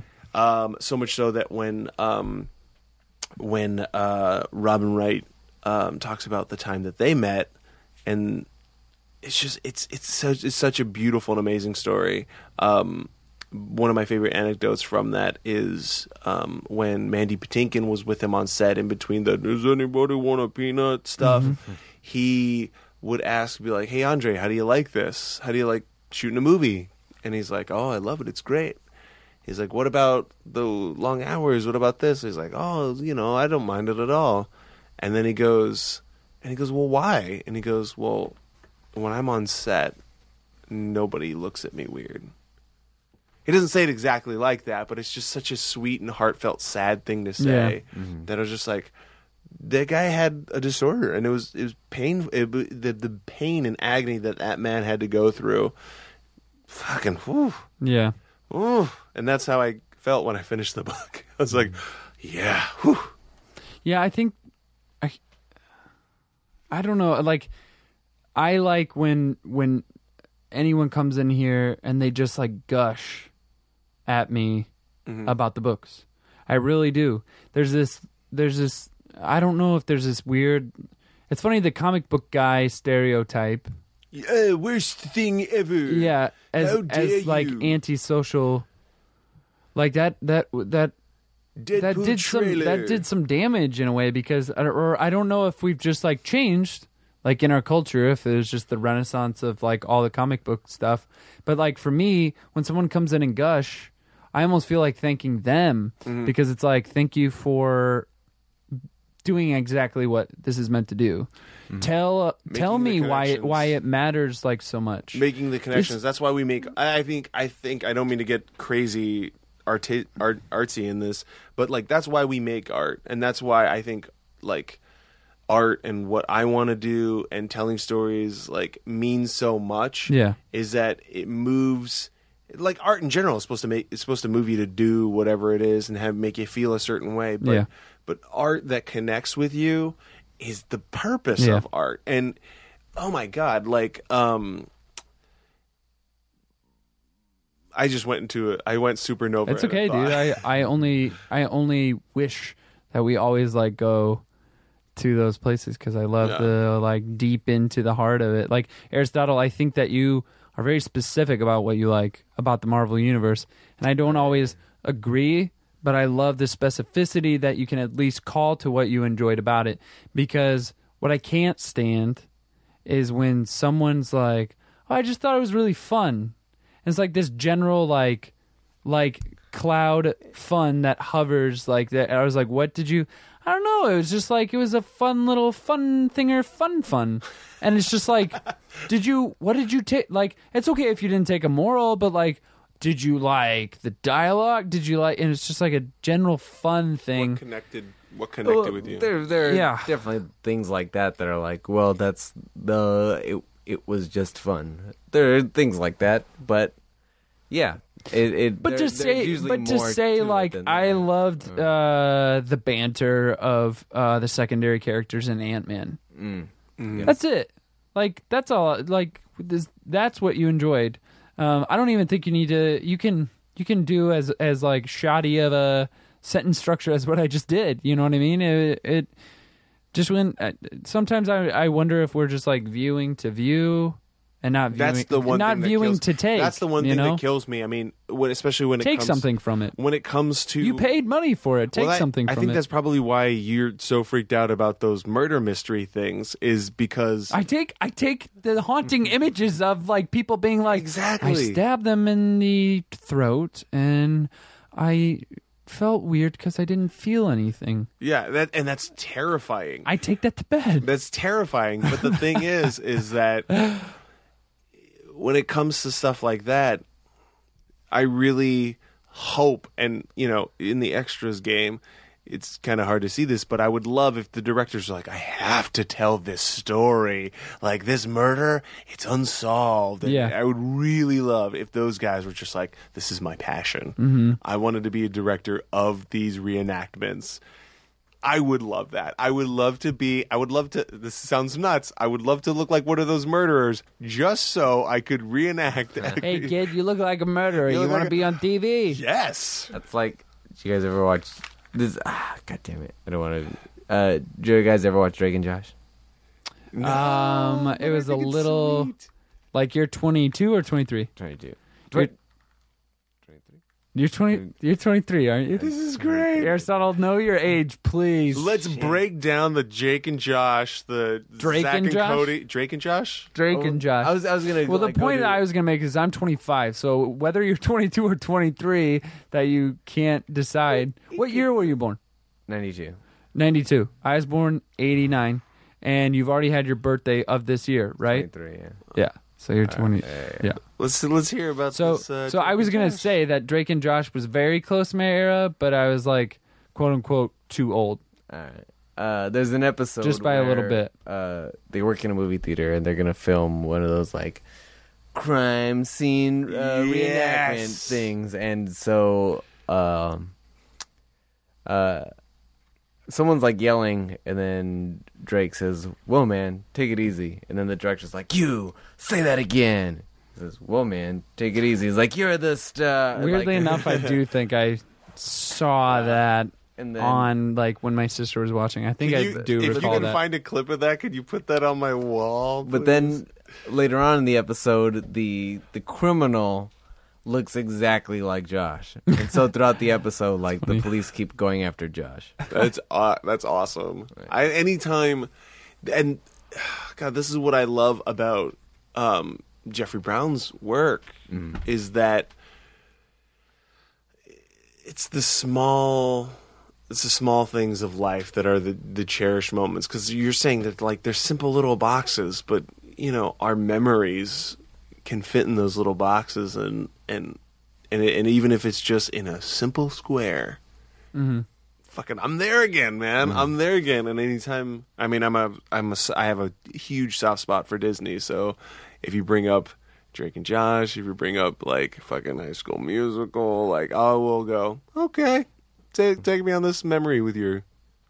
But it, I think it's cool that we care so much about um, a hero that was raised, uh, or that was uh, basically um, had a traumatic uh, family death happen. Mhm. Um, decided to dedicate his life to looking like something that's scarier than the people he is fighting, but is fighting for just things.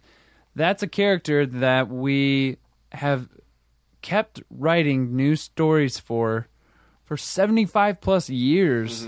Like the literary classics they they're being kept sacred by you know some people the literary classics and some of them like comics now like borrow like frankenstein and you know Mhm. things like that those are being used but that character we've been keeping current for 75 plus years now that's a really profound thing Mhm. you know It's it's the what's the what's the uh, storytelling thing where it's the man versus man versus nature, man versus Mhm. man, man versus self. hmm and that's i mean when i look at that guy i just go that's a man versus self and i've uh, and it's always been like an internal thing for that character to me Yeah. Crazy dude, getting heavy, Um, deep, deep. Do we want to talk about that, Uh, or yeah, do we want to talk about? I mean, that was kind of next up on the list. We can, uh, we Yeah. could, uh, so we mentioned earlier that Fantastic Four came out. it's not out yet, or it's well, uh, I guess Today It's, yeah, it's, it's, out we're in yeah. LA and Yeah. we get the sort of advance. Oh, we do. Yep. Cool. And cool, uh, but I I haven't seen it yet. neither have I. Um, Mhm. let's let's go around and let's just get our opinions on just a few base things first. I thought it Did was you like Fantastic Four growing up? The comic or that the that movie. The comic? uh, I'd never read it. I me neither. No. I didn't read it at all. Okay. Did you know of the heroes? I Yeah. knew it was clobbering time. I knew there Mm. was a guy named Johnny, and I knew uh, that one guy was stretchy, and there was this girl who was invisible. So you knew their power sets. I knew their powers. I knew that there's an orange. Did you know which ones were related? Yeah, instantly. Okay. I mean, I, just as a kid, I'm like, God, their last names match. Okay. Yeah. I Yeah. was familiar in that like my cousin read comics, Right. and so like I was, it was all. And then did tangential. you enjoy the original films? the original, as in the Jessica Alba. Jessica Alba? Yep. original? Yeah. Uh, as a kid, yes, and then uh, revisiting, no. I saw that they cast Mike Chiklis, and I was like, "Fuck yeah, Mike Chiklis!" Because I Mm-hmm. grew up with him on this on this show called The Commish, where he was basically like the white Carl Winslow to my memory. uh, and I loved it because it ended with him making a hand sandwich in the opening credits, and I was like, "Ah, what a fucking simple guy! I love this guy." So with him, Denis Leary, and any kind of your average man guys. I love the fact that they were in Spider Man. I love the fact that he got cast as the thing because I was like, where the fuck are they gonna go with this? Yeah. You Yeah. know, uh, take me along for the ride, man. I'm cool. Yeah, I didn't really care for the first one, but when the uh, Silver Surfer was introduced, it wasn't perfect, and I was kind of okay with Galactus. uh, honest- Like, maybe now, maybe now uh, that we've seen as much as we have uh, for the Marvel universe, I could get, It I could could have been- see a giant, you know, celestial being, maybe, maybe, but I also didn't. I was not so upset that Galactus was a cloud. That like I mean, for the time that, that like- made sense, but now that we're Yeah. in the world we live in now, Yeah. with Guardians of the Well- Galaxy, it Yeah. would be absolutely fine if we got a giant. giant. Mm, I I would still say, would be a little hokey. But I would say I bet they could get it right. I saw the trailers for uh, the Rise of the Silver Surfer, and I remember as a kid having a Silver Surfer figure Mm-hmm. and how fucking cool he was, Yeah, Silver Surfer was cool. and all the artwork and all that shit. But some of those so really early, really early Silver Surfer, they had no idea what to do. They're like, this is a, this will get their attention. Like on the cover, they'll be like, "Yo, this guy's trippy shit." completely silver. He just like surfs around the galaxy, man. it's like awesome." Open it up, and he's just like brooding in space. He's like, "Man, this is crazy. What do I do with all this time here in we space, should do a, bro?" It should be a live. It should be a live ac- or not a live action, but a um a CG like how they did the trailer for um the test footage for um Deadpool way back a, a while back. Yeah. where it was like kind of lifelike CG. They should do that, and then Jeff Bridges should be the voice of Silver Surfer. Man. of Silver Surfer. yeah, I mean. I'd be down. I'd be down if super the dude- super chill. But now we got this current Fantastic Four. We do. Uh, upon first viewing of that trailer, I thought it looked really good. I'm like, finally. I was willing to give it a, a chance Yeah. at like maybe a later date. I didn't need to like go I'm not in a rush. You know, I'm not in a opening weekend. Yeah, which who knows? There could be some people listening. They're like, "What? No way! You guys are supposed to love it. Go opening supposed to be weekend." But it was like, I do like that. There's some that I'm like, I'll go opening night. Some that I'm like, I'll go maybe two or three weeks later, so I can still be a part of like the early dialogue. Mhm. And then there's one that's like, uh, maybe if it's in the cheap movie theater. Then there's some movies that it's just like, yeah, I'll watch it on Netflix. Aristotle, are you in a rush? Are you in a rush for that one? Uh, I'll probably go see it. Yeah, this weekend. Really? Yeah. Okay. Uh, just because why not? Are But- you gonna Are you gonna go get a a, a Denny? Um, No, I no. te- you're gonna get a. It's a clobbering time meal. No.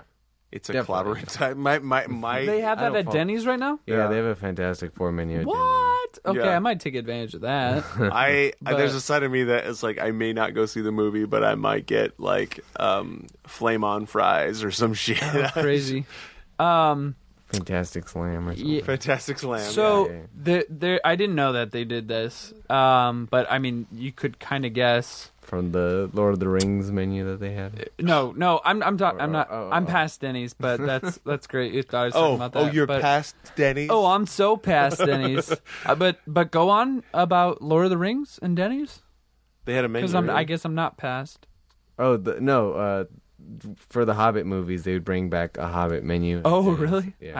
I I missed that entirely. I think it'd be great. I mean, I don't remember these, but I think it'd be great if the Hobbit menu and the items on the ho- Hobbit meals were just fucking ginormous because hobbits eat I- like crazy. I feel mean, I would think always that, like I think that they were. I Yeah. remember like they were like kind of. rid- I don't know because I didn't go, but yeah. I saw Yeah. pictures of other people eating Them. Um, I did not realize that it there was an embargo on reviews for the film, meaning no reviews until basically right before the movie came out. yeah, yeah, yeah. I, I Whenever about this that. happens, especially now in this day and age, it's pretty bad. pretty Yeah. bad news. critics are saying That's just me, me and Jake from uh, Nerd Melt. yeah, I mentioned him earlier. He's got that awesome zine, Some Space. yes, Uh, he's telling me about that. Well, he, he was more, yeah. Telling He, you he was about saying like, like, oh, you know, if they if they can't show reviewers the movie ahead of Right. time, they don't want to. It's usually pretty bad. Stuff. yeah, it's like It's like ee, um, I find your lack of faith. disturbing it. Can we uh can we talk about that that tweet that you mentioned? Yep. Yeah. So I So we was, get- so we were leading up to it. I can't. So, I, I love this. uh, you apparently you saw the tweet. Uh, well, I didn't see the tweet. I saw the articles because now there's grab? a few, and yeah, they they have a, a screenshot of it. Josh Trank, director of Fantastic Four.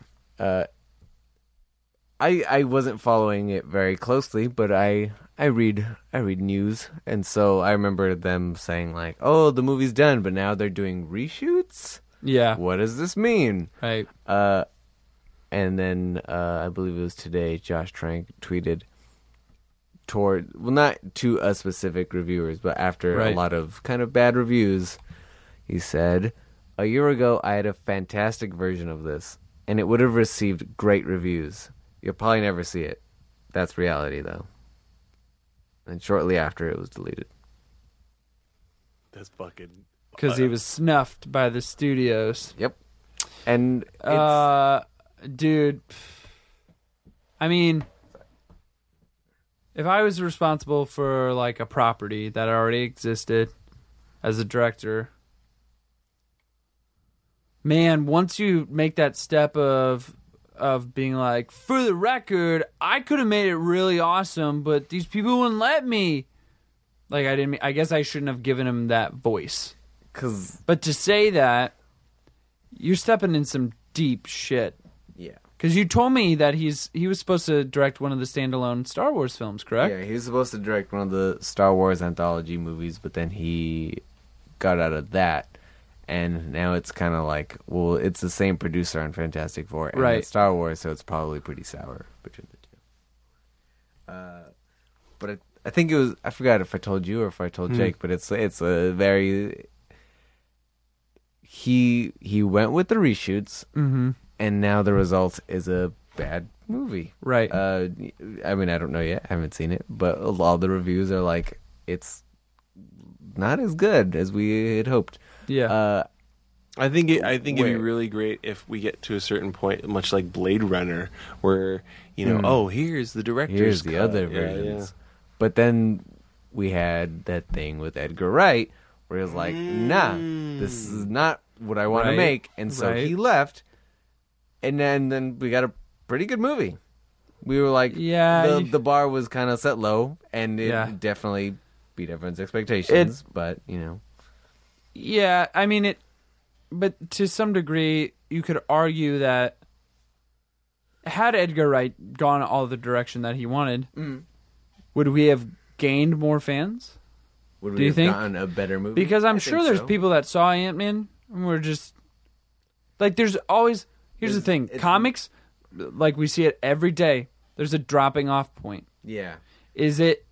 Is the machine still running just because we know um, uh, Infinity War it's coming. like is coming in two parts?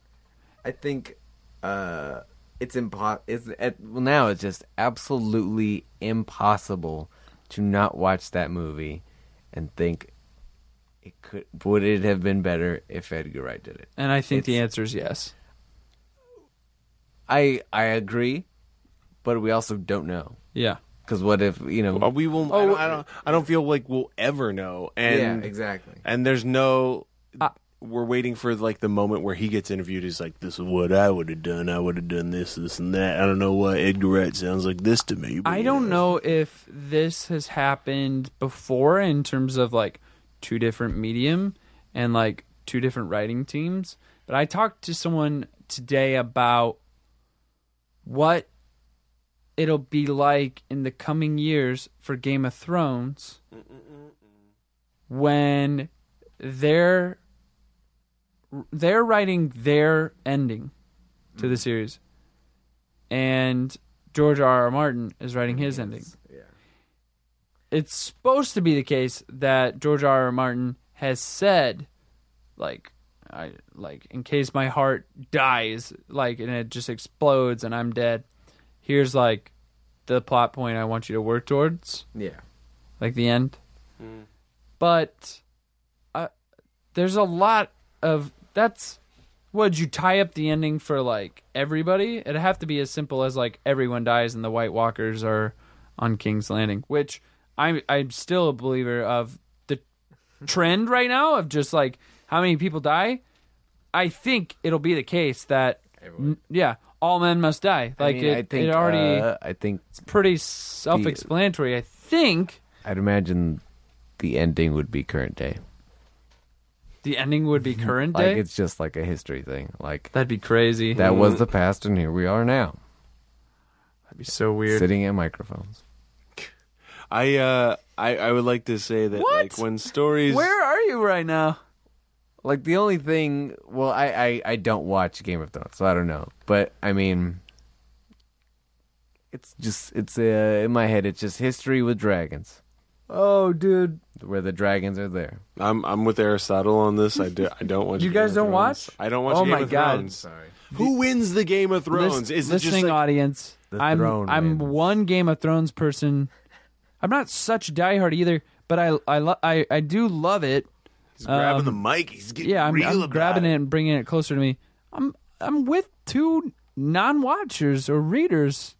I don't know how to feel about this. Well, the thing is, is that there's so many, there's so much of Game of Thrones, and or I don't know if I've talked about this on my podcast. I know I've definitely talked about it downstairs. Is the idea that we live in a society today, or at least for audiences, that we can binge watch and we have the opportunity to DVR things and this and that, and we always have this option just as much to watch it immediately so much so that I reserve that right. And when something connects with me like art should in my heart, mm-hmm. I will connect with it when I do. And I necessarily when it when it comes to certain shows like Game of Thrones, Breaking Bad, Doctor Who, uh, Orange is the New Black, all these, and not not only that, like Netflix shows that get released at that very moment. Yeah. Um, Wet Hot American Summer. Yeah. I will get to it when I get to it. I have a lot of things not in play, not like Yeah. that I want to first. I just I'll get to it when I get to it, and Yeah. I'll wait till I am like maybe Walter White's age, and I'll go fucking life as a fucking dad is awful, and that's another thing that brings us back to um, not just connecting with our art, but um, what is it? Um, supernova. I lost it. I lost it. Supernova. when Johnny lost loses. When uh, uh, do you think you'll hop on before the series ends? Do you want do you want to at all be a part of the craze while it's a thing? Uh, it has nothing to. For me, it has nothing to do with that. It's just that like it. Does it appeal to me all that much? But do you? I think. Do you not like fantasy? Like, uh Very, very picky about it. okay, That's an on. That's a really great, honest depiction of that because I would say that I live fantasy because I love The Princess Bride. I've um, I've enjoyed my fair share of um, of fan- fantastical stories. Wizard of Oz. Wizard of Oz, maybe you know. Maybe. Come on. I I agree that it is fantasy, but not in the uh, like Not in the medieval. It's a classic. because I wouldn't know. I don't. Oh, okay, of the, yes. Of the like, but you're saying fantastical. I yes, that- like that is- that starts to like fantasy is fantasy. Yeah. Fantastical sounds like more of an adjective that I'm talking about like fucking high fantasy. high fantasy, high rule, fucking listen, and all that like what? fucking um Legend of Zelda, dude. Like I'm not super super into you know Link and his adventures, but I do find it fascinating. Is Zelda considered high fantasy? I I would would assume so. I w- yeah, man, ha- hands down. Is he? He's got the sword. He's got the shield. There's there's there's fucking time travel. There's mystical shit happening. There's I feel fairies. like I feel like there'd be some larpers or whatever the appropriate term is that would be like, I'll show you some high fantasy. Yeah, like that. That that's that was another thing that was kind of scared to throw out there, like high fantasy, because then Yeah. there is like it's a different definition for a lot of people. It's funny because I there's some people that come in here that do that, and they're a part of like one of the biggest leagues for LARPing, and I can't remember what it's called. Someone I that, love the fact that we live in an age that there's leagues for Larp. oh, like LARPing. giant ones, and he was like, there was one person who came in and said he was a part of it, dropped the credentials, like I would know, and I was like, listen, I'm a human being in like an age where like there's so much nerd culture. I'm sorry I don't know about that. I Tell really me am. More. But yeah, I'm always interested here, and so he started telling me about it. And then the person that I thought that he looked like, that is a poll customer of us, like almost eerily so, walks into Meltdown next to As- him and goes, "Hmm, I know exactly what league you're talking about, and I've only ever heard them described as political." Because the guy, the original guy, was like, "Yeah, I was a part of that group, and it was all about politics." So I'm sure the same way in which, like, in Shakespeare plays, in Game of Thrones, anywhere where there's like courts and kings, someone's be- always looking to take, like, even in LARP, it's like you, who's the king? Hey, buddy, I'm gonna do you a few favors for you. Thanks, you're a noble knight. Thanks. Stabbed in the back. That reminds me. Um, the last time I went Supernova was when you and and, and the thing that connected to me, or w- when you're saying that we live in such an age, um, especially with binging and all that stuff. Bringing it back to that was, I love the fact that Meltdown and just Nerdist and all this stuff in nerd culture is a welcoming thing, and I meant to say this in the very beginning. I fucking Yeah. I I came back to that supernova, and that is if you don't connect with something right away, and if you don't know what the league is of whatever these things, I love the, the fact that these people go.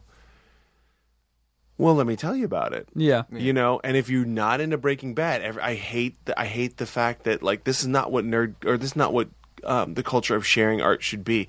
How dare you not know what uh, the man who knocks is? How dare you not know that they're trapped on an island and blah blah blah? No. My favorite thing is and the reason why i got into battlestar galactica and why i love the new series so much Yeah. is because my buddy was just like you know what? You like this and you like this. Here's the dvds you watch it when you watch it. Same thing. Some, someone's, I hear people ta- talking about it all the time. It's like, oh, you should watch it. And I'm like, oh, maybe eventually. yeah Right. Yeah, I think if you try to shame anyone with gonna nerd immediately culture, turn you it's off. yeah, it's it's bad. But I I've tried to rid myself of like Worst Like, thing ever. no no no no not worst thing ever. Just like they'll be like, oh, I haven't seen that, and usually it's movies like TVs. Mm-hmm. I, there's plenty of TV I haven't seen. And I'm not saying I've watched so much movies, but it's like if there's a medium I've done most, it's like viewing Yeah. movies. And so when somebody says that they haven't seen a movie that's like a classic, Like Jaws. yeah, I'd You be like, it's like what? a gut reaction. It is. It's like- It's a reflex, and and what it is is it's never like you idiot. It, what it is like- is it's like it's like what subtext of I haven't I have not done my job as a human being that I've known this person for as long as I have, Can I show it and you? they yeah it's like let's come over have a viewing party right now. I think another part of it though is that like I need to ruin the water for you. I need to ruin the ocean for you. especially with Jaws and Star Wars. Yeah. it's an immediate thing of like you're missing this thing that's such a huge part of my life. Yeah. Whereas uh, that part Yeah. of your life is missing. It was so huge in mine. Yeah. He- you need it. Yeah, It- then it's it- like, what did you do? What did you do while There- I was watching Jaws? And then they'll explain to you. They'll be like, Uh, well, I was on a farm and I uh, was learning how to actually be a farmer and weird stuff. and if it's not super weird stuff, like that's not city folk like us, and it's just like, oh, Well, I, I- I was heavy into this, and I was like, yeah, I, I, I you two are see both from California area. yeah, I'm from I'm the only one that's from elsewhere. yeah. So right now. yeah, right, right now. Well, that's No, even even with the with Jeanette and Eddie. Yeah, they're all from this area. And it's like, yeah, I'm the happy kid from Iowa that's uh, come out to to Los Angeles, and so I don't know, I, I don't know what it is for like I don't know people across the Midwest or like out here or on the East Coast, but growing up in a place where there's not that much to do. Um, I went to the, the mo- I went to the movies, movies. all the time. I worked at a movie theater. Like it's been kind of my thing just to like like in in high school I worked at a movie theater because it's like I gotta watch as many movies as I can. Yeah. Now, like I'm out here to act in Los Angeles, Yeah. but it's like it's like I need something like that. I need to work where it's also like like I'm ingesting This is something that will help me creatively. This not like just giving food and then like if there's somebody industry related like when i'm waiting it's like oh here you go. And it's like i'd love to talk to you about get the fuck away i'm eating. That but reminds me here i'm like that- a trusted authority that they're like just leisurely walking through Yeah. and then they can talk and they're like yeah i'm working on this film. And it's like oh what film? Oh i've been to that studio before. It's insane. I know. Their This- crafty's always awesome. Oh my god! You know about their crafty too? This reminds You know, me it's- of it's- of a it's couple cool. things. Uh, one,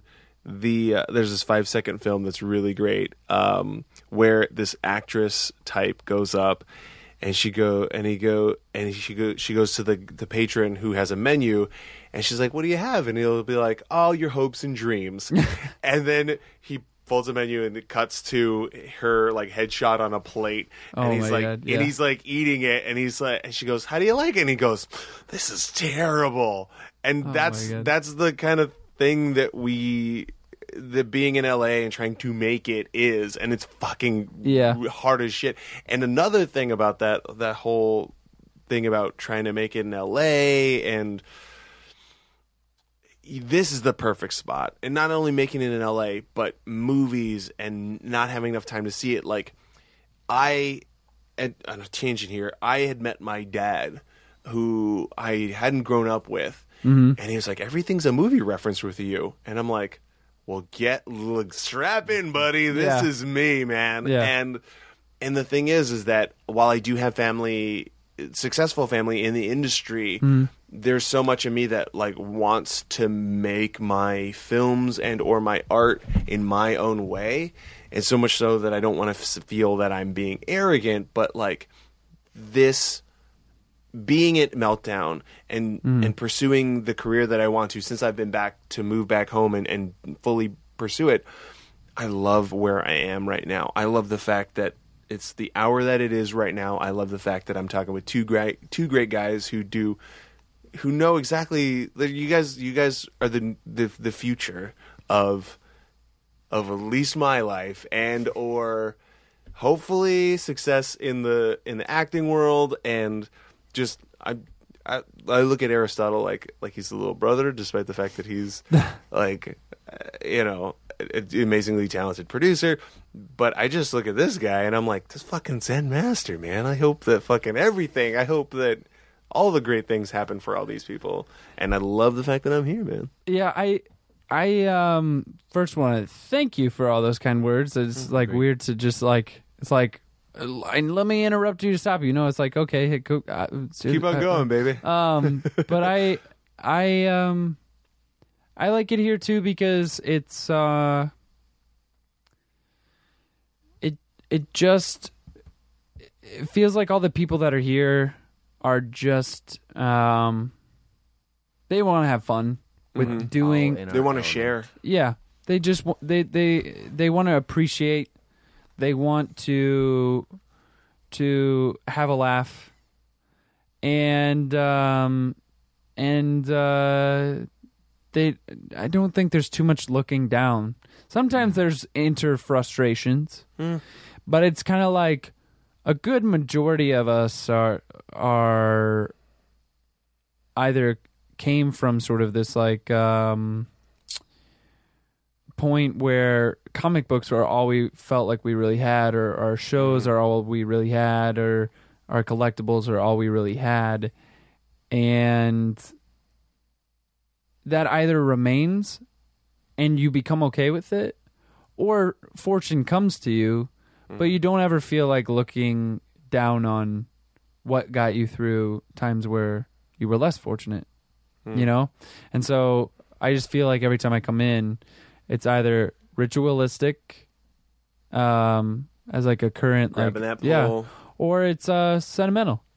You know a lot of people come in here and they look for t- uh, tintin or most of them say tauntaun uh because that's what they watched growing up and that's what gaston you know watched and read growing up and uh or i guess i guess i shouldn't say growing up but at some point meant a lot to him. That's why the posters are there and they're not for sale up on the wall. Um Let's just connect, baby. That's what meltdown's all about. When I Yeah. first, when I first, my cousin got me. When I first came down back from the Bay Area, she's like, "You got to check out Meltdown." I was like, "What's Mm-hmm. Oh, Meltdown?" yeah. and it blew my fucking mind out of my skull. And I and I just told myself, I was like, "I have to be here as much as I could possibly." Yeah. It's. I was just saying this the other day to I think Dave Clock does amazing work. Dave Clock, Yeah. look him up. Uh, he is the artist uh that is pretty much um partnered with The the, meltdown, Meltdown, yeah. uh, the show in the back that is also on comedy central um hosted by jonah ray and Kumail nanjiani and then uh produced by emily v gordon Kumail's um, wife. and then uh is it garth Garth? who's the oh, oh, um, oh my God, uh he's the chillest dude with gray hair Mike Rosen's. Oh, the gray haired guy with the gray beard and then like he wears like a, a oh, blue uh, hat Lance Bangs.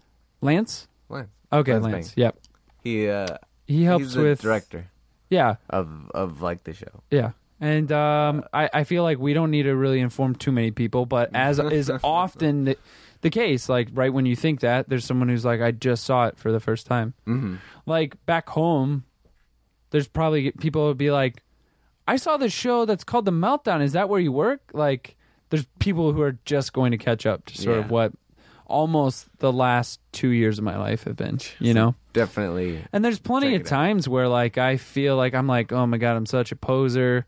Like I came here as a kid who was just looking to get a job um, at Meltdown, and I only liked one publishing house. That's it. I only liked DC, and then they were like, we don't have a DC guy, so go ahead. And then through pretty much everyone that's on staff here, they're like, read this, read this, read this, read read this, and my head just started to like fill with like all this like stuff. It's like uh to the point where like somebody's like only describes one outfit that somebody wears, and I'm like, Ghost, you're looking for Ghost.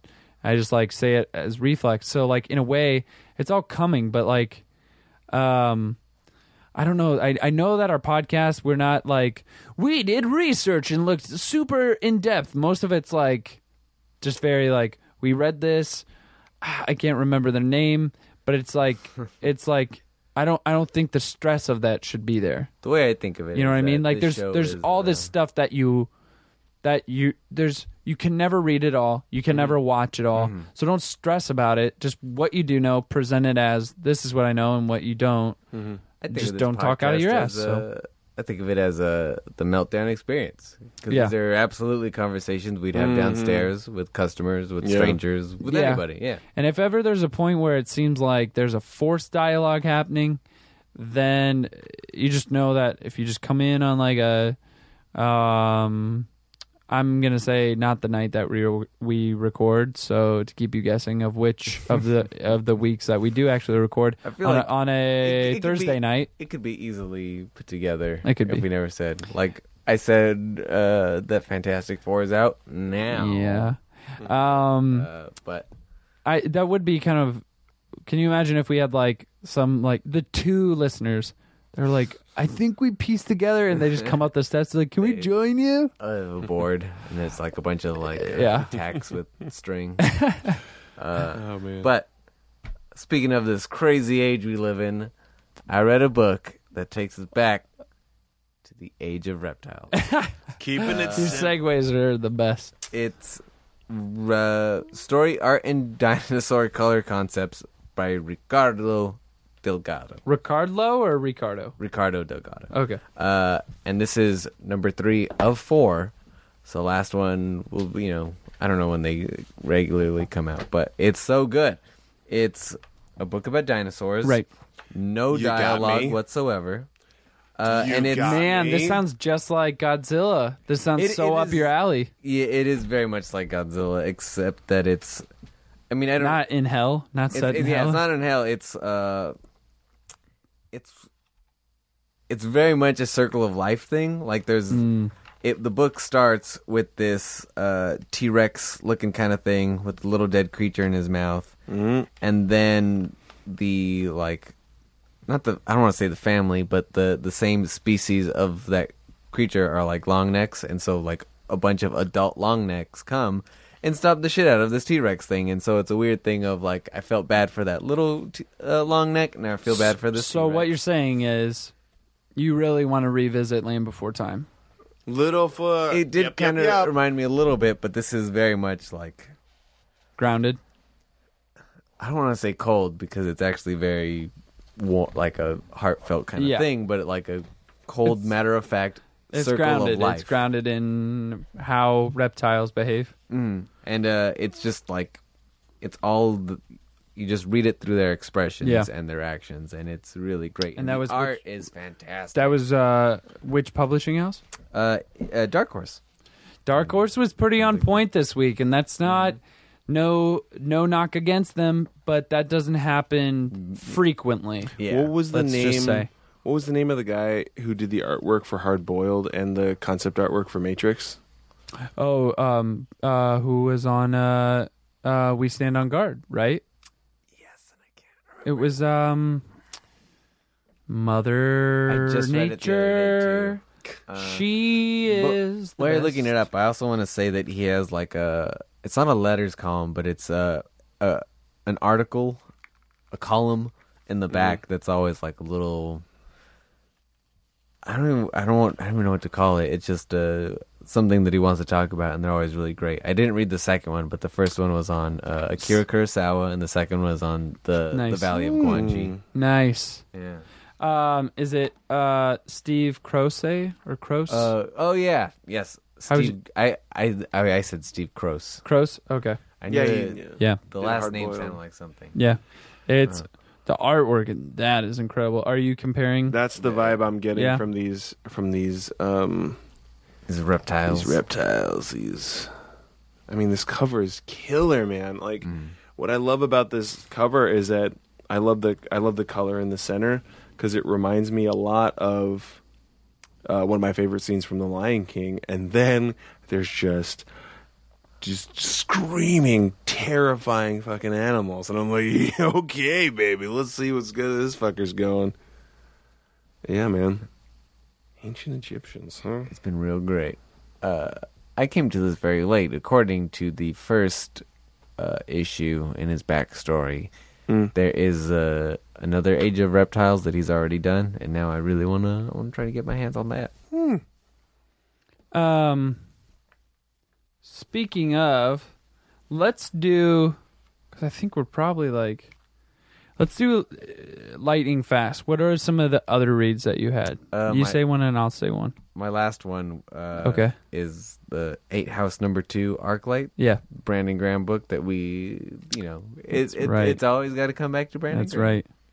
Yeah, because I mean, if Island hasn't come out with its issue two trade, basically, um, then we have to talk about ArcLight. So, any big little revelation?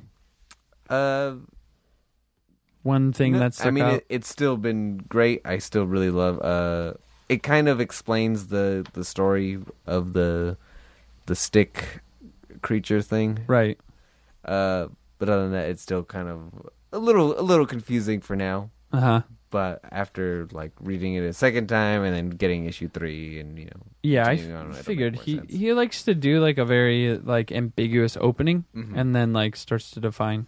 Um, and it was funny because when I, I I said that, he's like, "Oh, I'm glad you feel that way," as like to not not take credit for like gaps that I was filling in, which Uh-huh. is is is nice when somebody like when you're trying to like pump him up and be like, "I really liked what you did," and he's like, "Yeah, yeah." there's- I'm sure I that's what I was going for. Before you get into yours, could I just talk about my last? Oh yeah, yeah. I didn't realize that I had so many more to talk about. I guess. My last uh, thing that I just finished reading, and it's long overdue, is the um, the Kamala Khan run of uh, Miss Marvel, Mhm. which growing up as a half minority, I can mm-hmm. I kind of identify with, and and Half minority. well, I'm half half. Do you mean like Caucasian, two half two halves? Asian. Minor? Well, do you not? I mean, I do Oh, have gosh. I do have white guilt, My but white- also at the same time, my whiteness is like radiating right now. Do you, do you do you not consider the Italian side minority too? Not really. I mean, because No? my because my grandparent when when my great grandparents came to this country through Ellis Island, I'm like, Right. My that's more Amer. They they spend more time in America Sure. than my than my Asian side. See, that does make sense, and that's how I feel. I I would think of it, Mm-hmm. but I also think that I I think a little differently than the majority. So then I just can imagine, assume the yeah, majority yeah. because because when I think of uh, when I think of majority um, as it gets thrown at me, Mm-hmm. um, which is fine. I'll whatever. Um, if that's the biggest thing I have to deal with, then pretty good life. But when it gets like thrown at me, Mm. it's WASP. It's like the WASP is the majority, the Mm. white Anglo-Saxon Protestant, and I guess I don't I don't lump Italian immediately in that. Mm. I, I mean, I so my thing is is that well, at least for correlating to yeah, uh, Kamala Khan is Yeah. that um, she has all this like especially after 9-11 Yeah. and all the all the stuff that uh, that that culture had to deal with I felt that while I was mixed or half or whatever minority majority whatever there was a side of me that was sort of torn essentially part of the reason why I love Batman because like he's these, there's two sides of him, much like Two Face, you know, much like any hero with a secret Mm-hmm. That's identity. interesting. Yeah. And and the reason why I think I connected so well with Kamala Khan was was she's a nerd who fucking loves comics, and then at the same time just like gets those powers, and she's like, "Holy shit! I have this to deal with on top of the fact that like." that my that I'm living with these stereotypes and or these these um prejudices that that like I've put on myself or in the or, or in I'm in the world that I'm in yeah. you know um not that anybody puts their own things on themselves or this or that or anything it's just I connected deeply with Mm. that kind of character and the fact that she loves comics you know Yeah. I don't know. Just it's it's it's popular for a reason. She's uh, she's really it's very great for young- popular. she's it's she's doing great it's for doing young- better than Captain America or Captain Marvel. She, I mean, I think that it's great that um, young female um, kids, young girls get to get to have this kind of character. Yeah, I would agree. Just saying. Um, What else did you read? So I had. Um, I'm just gonna do these very fast. Uh, the remaining books that I had um, that I thought are worthy of uh, checking out. Uh, one of which is DC, but the other two are Marvel. The DC one is uh, issue three of Midnighter. Um, Midnighter is becoming like a really like just reminding you like how awesome he was from the beginning and how awesome he remains again. Um, so I don't know if you know Midnighter, but he's from uh, the Authority, um, which is meant, which um, at least parts of it were meant. I I think you can still kind of draw from the main group um, that it's a allegory for the Justice League in some ways, but particularly between uh, Midnighter and Apollo, um, they're meant to be allegories um, to Batman and Superman. Mm. And uh, th- when they were written, they were uh, written. I can't remember if it's uh, originally or if that just came later, but they were written to uh, be gay lovers. and then a sacrifice happened with uh, Apollo. I think I think there's a because they talk about it in the beginning, but then um, uh, it's just Midnighter like rocking alone, um, and they've leaned in 100% into the fact that he's a gay man and uh, he like goes on prowl sometimes. He finds a, a gentleman caller and then just puts a little uh, tracking device in that guy. And the guy's like, "Wait, what? What are you doing to me?" And he's like, "If you ever need help, just tap the back of your neck." And that basically would send up a beacon that then Midnighter would help him out. So it's like really messed up. But like the whole book is just like sort of Midnighter's a little crazy, and uh, and uh, that's okay because his moral compass is pretty much in the right place. It's just always to an extreme that you're like, that's excessive, or um, I don't know if I would have necessarily gone that route. Um, and like just watching him go to those extremes are are are pretty cool. Um, and I just I really do like that we're getting to a, an era where if a character's gay or straight, it's just a thing you do that you can play out hmm. as a plot point if you choose. But we're almost to the point where we're like, okay, but that's not, you know, I need more than that. Yeah. You know, before it used to be the fact that it's like, what? And it like break your brain And if someone was gay. It becomes such a thing. And it now it's just not. a huge plot point. And now if, but now if it is a plot point, it's more like the romance of it. Yeah, and it's just exposing you to what there really isn't too many examples. Um, in not an excessive amount. Like when you compare it to how much like heterosexual romance there is, Absolutely. you know. So it's so love but, is love, guys. That's all. It's but to fucking- but to open just right away of like remember he was originally gay. We're sticking to that. The same with uh, with uh, Constantine. He's bisexual in that. Um, and uh, I think it, it definitely makes it more interesting. I, I, I don't want to turn my back on uh, the Constantine of the New Fifty Two because of how he fit into the Justice League Dark, which is a very just like he's not. He's more like he's more he's more like I just feel like he had a more of an objective in all the other stories in Hellblazer. He was just sort of drifting, and because he was drifting, he could like give little like snide remarks as like commentary as he was just drifting through his experience. But he has a, a little bit more like objectives in in uh, New Fifty Two Constantine uh, that like fit into the larger picture for Justice League Dark, and he's using a lot more like combative magic in that new 52 and now since the sort of like post convergence stuff they've brought him back he's more like the hellblazer days. That's why it says constantine the hellblazer. But they can i think now have the best of the two worlds. Yeah. yeah um so that's midnighter. Um then the two marvel that i had um one was groot and the cover is groot on uh silver surfer's uh surfboard with him um on opposing sides.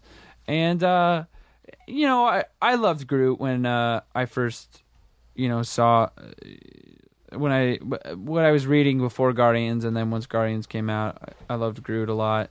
Um but i to be honest it was just a really good pairing. It was a good pairing of having groot and having not just silver surfer but uh his companion too. Because Oh, you know yes. because um silver surfer is functioning a lot now like doctor who just a lot they they figured out like let's take away the brooding surfer element and let's give him a companion and uh and this cosmic knowledge that he has and and everything he can bestow and sort of like go through with uh with um I uh, wi- with with uh with her I forgot her. Uh, Dawn Greenwood. There we go. That's Mhm. her name. Yep. Uh, she's great. ladybug lady I'm very excited for what they're gonna do with the Silver Surfer. Yeah. Because I think you told me, uh, but then then I read the last issue or the second to last issue of Silver Surfer, and he shall be rebuilding the universe, mm-hmm. which is pretty cool. yeah This looks like a f- this looks like fun artwork, man. Like, it for- is At first, like I go, at first I'm thinking like, okay, well, that cover of Groot just on the other side of the board, going straight down the middle. What a great symmetrical, fun, chaotic thing that it is. And then I'm just flipping through, and this is another kind of um, art that I really, really love. It's it's almost r- reminds me of like this sort of Skottie Young that meets Sean Murphy. Um, but his choice of drawing Groot and to draw Groot, I mean, as like I think I think of the kids now who are just like, well, I'm gonna draw the Guardians of the Galaxy. I got I got the the two circles for Star Lord's mask. I've got um, Gamora, she's green. I got my green ready to go, and I'm just like, okay, I got Groot. I got all these fucking branches to draw. Yeah. you know, and they do. This guy does a really fun job of drawing Groot and drawing. The um cover artists were uh uh is it Declan or Declan? Um Shalvey and Jordie Bellaire for the cover artists. Um basically they're look they're look at their Groot. Their Groot's like almost like a like a hound like Groot. Not at all like Mm, on like- the interior, which is like not unlike the Groot of like a uh, spiky his back is. yeah, Mm-hmm. like the um, films. Uh, Groot. Oh, so good. Um, so that was Groot. Uh, definitely check it out. Um, like it's just a really good companion story of Groot and Silver Surfer. Um, and then uh, Amazing Spider-Man: uh, Renew Your Vows. I mean, it teases right away Black Suit Spider-Man, and just I don't know. Like for me, even even before uh, Spider-Man three, which uh, say what you want, I I find plenty of redeeming things in it. Um, uh, the black suit, I think, is just one of the coolest things that like ever happened to Peter Parker. So whenever it gets teased, but I feel like it's teasing back to that era, not just like, and now he's in black suit. Um, I'm excited, and so we see uh, quite a few people in here. We see Hobgoblin, Mysterio, Kraven, um, and of course Mary Jane, um, and uh, and then also the suit, and um, uh, it just felt much like what uh, Secret Wars has been, which is like a trip down memory lane. It just made me feel like I got to experience uh, Black Suit again, and uh, and then uh, and then also put that with what's uh, been going on in Renew Your Vows. Um, Can I just say that I love, absolutely love, love the old Secret Wars uh, cover where he's in the suit and there's like a 50 billion bunch of uh, Marvel characters behind him and he's got like these jazzercise hands like, what's going on? Like, Oh, I yeah. fucking love that cover. That cover, so much fun. Yeah. So much fun. Um, I think that's. I mean, that's it for books. Now, I just wanted to like throw out one last thing. Mhm. So, um, closing time. Basically, I was closing while you guys were up here. I know that's one of your Um, preferred songs to throw on during I- close, I totally closing do, time yeah. because it's very on the nose and You fun. don't have to go home, but you can't. Um, but what do you guys think is good closing time? Either music or a song. Besides that, um, because I it depends on how I you like to feel. switch up my wheelhouse of, of like songs that It depends I on how you feel that day. I mean, honestly, really when you're Yeah. closing. when you're closing, like, y- did you have a shitty day? Did you have a fantastical fucking day? Mm-hmm. Because honestly, and I don't mean to like tie my promo into this shit, but um, two episodes that we have coming up. I don't know when this is gonna air Tomorrow. tomorrow. Okay, so we have boom. There Boom. you go. No, they know. Tomorrow. The next two episodes um, of my podcast will be uh, The Simpsons, uh, which we recorded here in this very booth with uh, John Ungaro and my buddy Tyler Evans, and that's a Simpsons episode. But the fact that you're bringing up music is our following episode, Mm. uh, where we're talking about the soundtrack to your life, and that is that is basically Kid like Cudi. uh, I think that's why they. Prob- I think that's why she probably wanted to name it what she wanted to name Okay. it. My cousin Lisa. Um, but I had made this playlist, and I think I talked about it with you before, where I made this playlist in uh, probably 2000. I don't know. 2010, 2009, or something like that. And it Right. was basically every song that links to a certain moment in my life. Mm-hmm. And it's a great trip down memory lane. I can't say if there's a if there's a good closing song in there, but much like choosing us. There's no such thing as per. I'm not asking you to talk about the song that c- plays at the close of your life. No, no, no. I mean, there's no closing. There's no specific per. The, the way to. I don't know. It's, it's, I just, too I'm just, I impossible. just, I just didn't want you to go to a dark place. If it no, was no, no, like no, that. no. You, Johnny it's loves like, Batman. I goes don't to know. dark I don't place. know what song I want to play when like I'm dead. Well, I do know. I do know the song I would love to have at my funeral. okay. and I do, uh, but I, do- but just to say, to encapsulate a day of closing the store, yeah. I, it's hard to pick a song. Mm-hmm. And I, I wouldn't even necessarily think of it um, as like closing music because I'm just gonna keep listening to music in my car. Right. What's gonna, Yeah, what's Kinda gonna, just, uh, what's I don't know. So- it's it's also like the way that you're the, all the women in your life are watching uh, those hor- those horrible murder things where it's just like what's going to close me out do i want to end the night on this Oh yeah, note? decompressing is like everyone's got a different. For me, it's just funny because like I just I really do like this, and I just don't feel like changing the tactic because it it's kind of effective and it makes me happy. But um, when we have a show that's like really good in the back. That people want to stay and they want to either talk about how good it was or just catch up or just hang out in a place.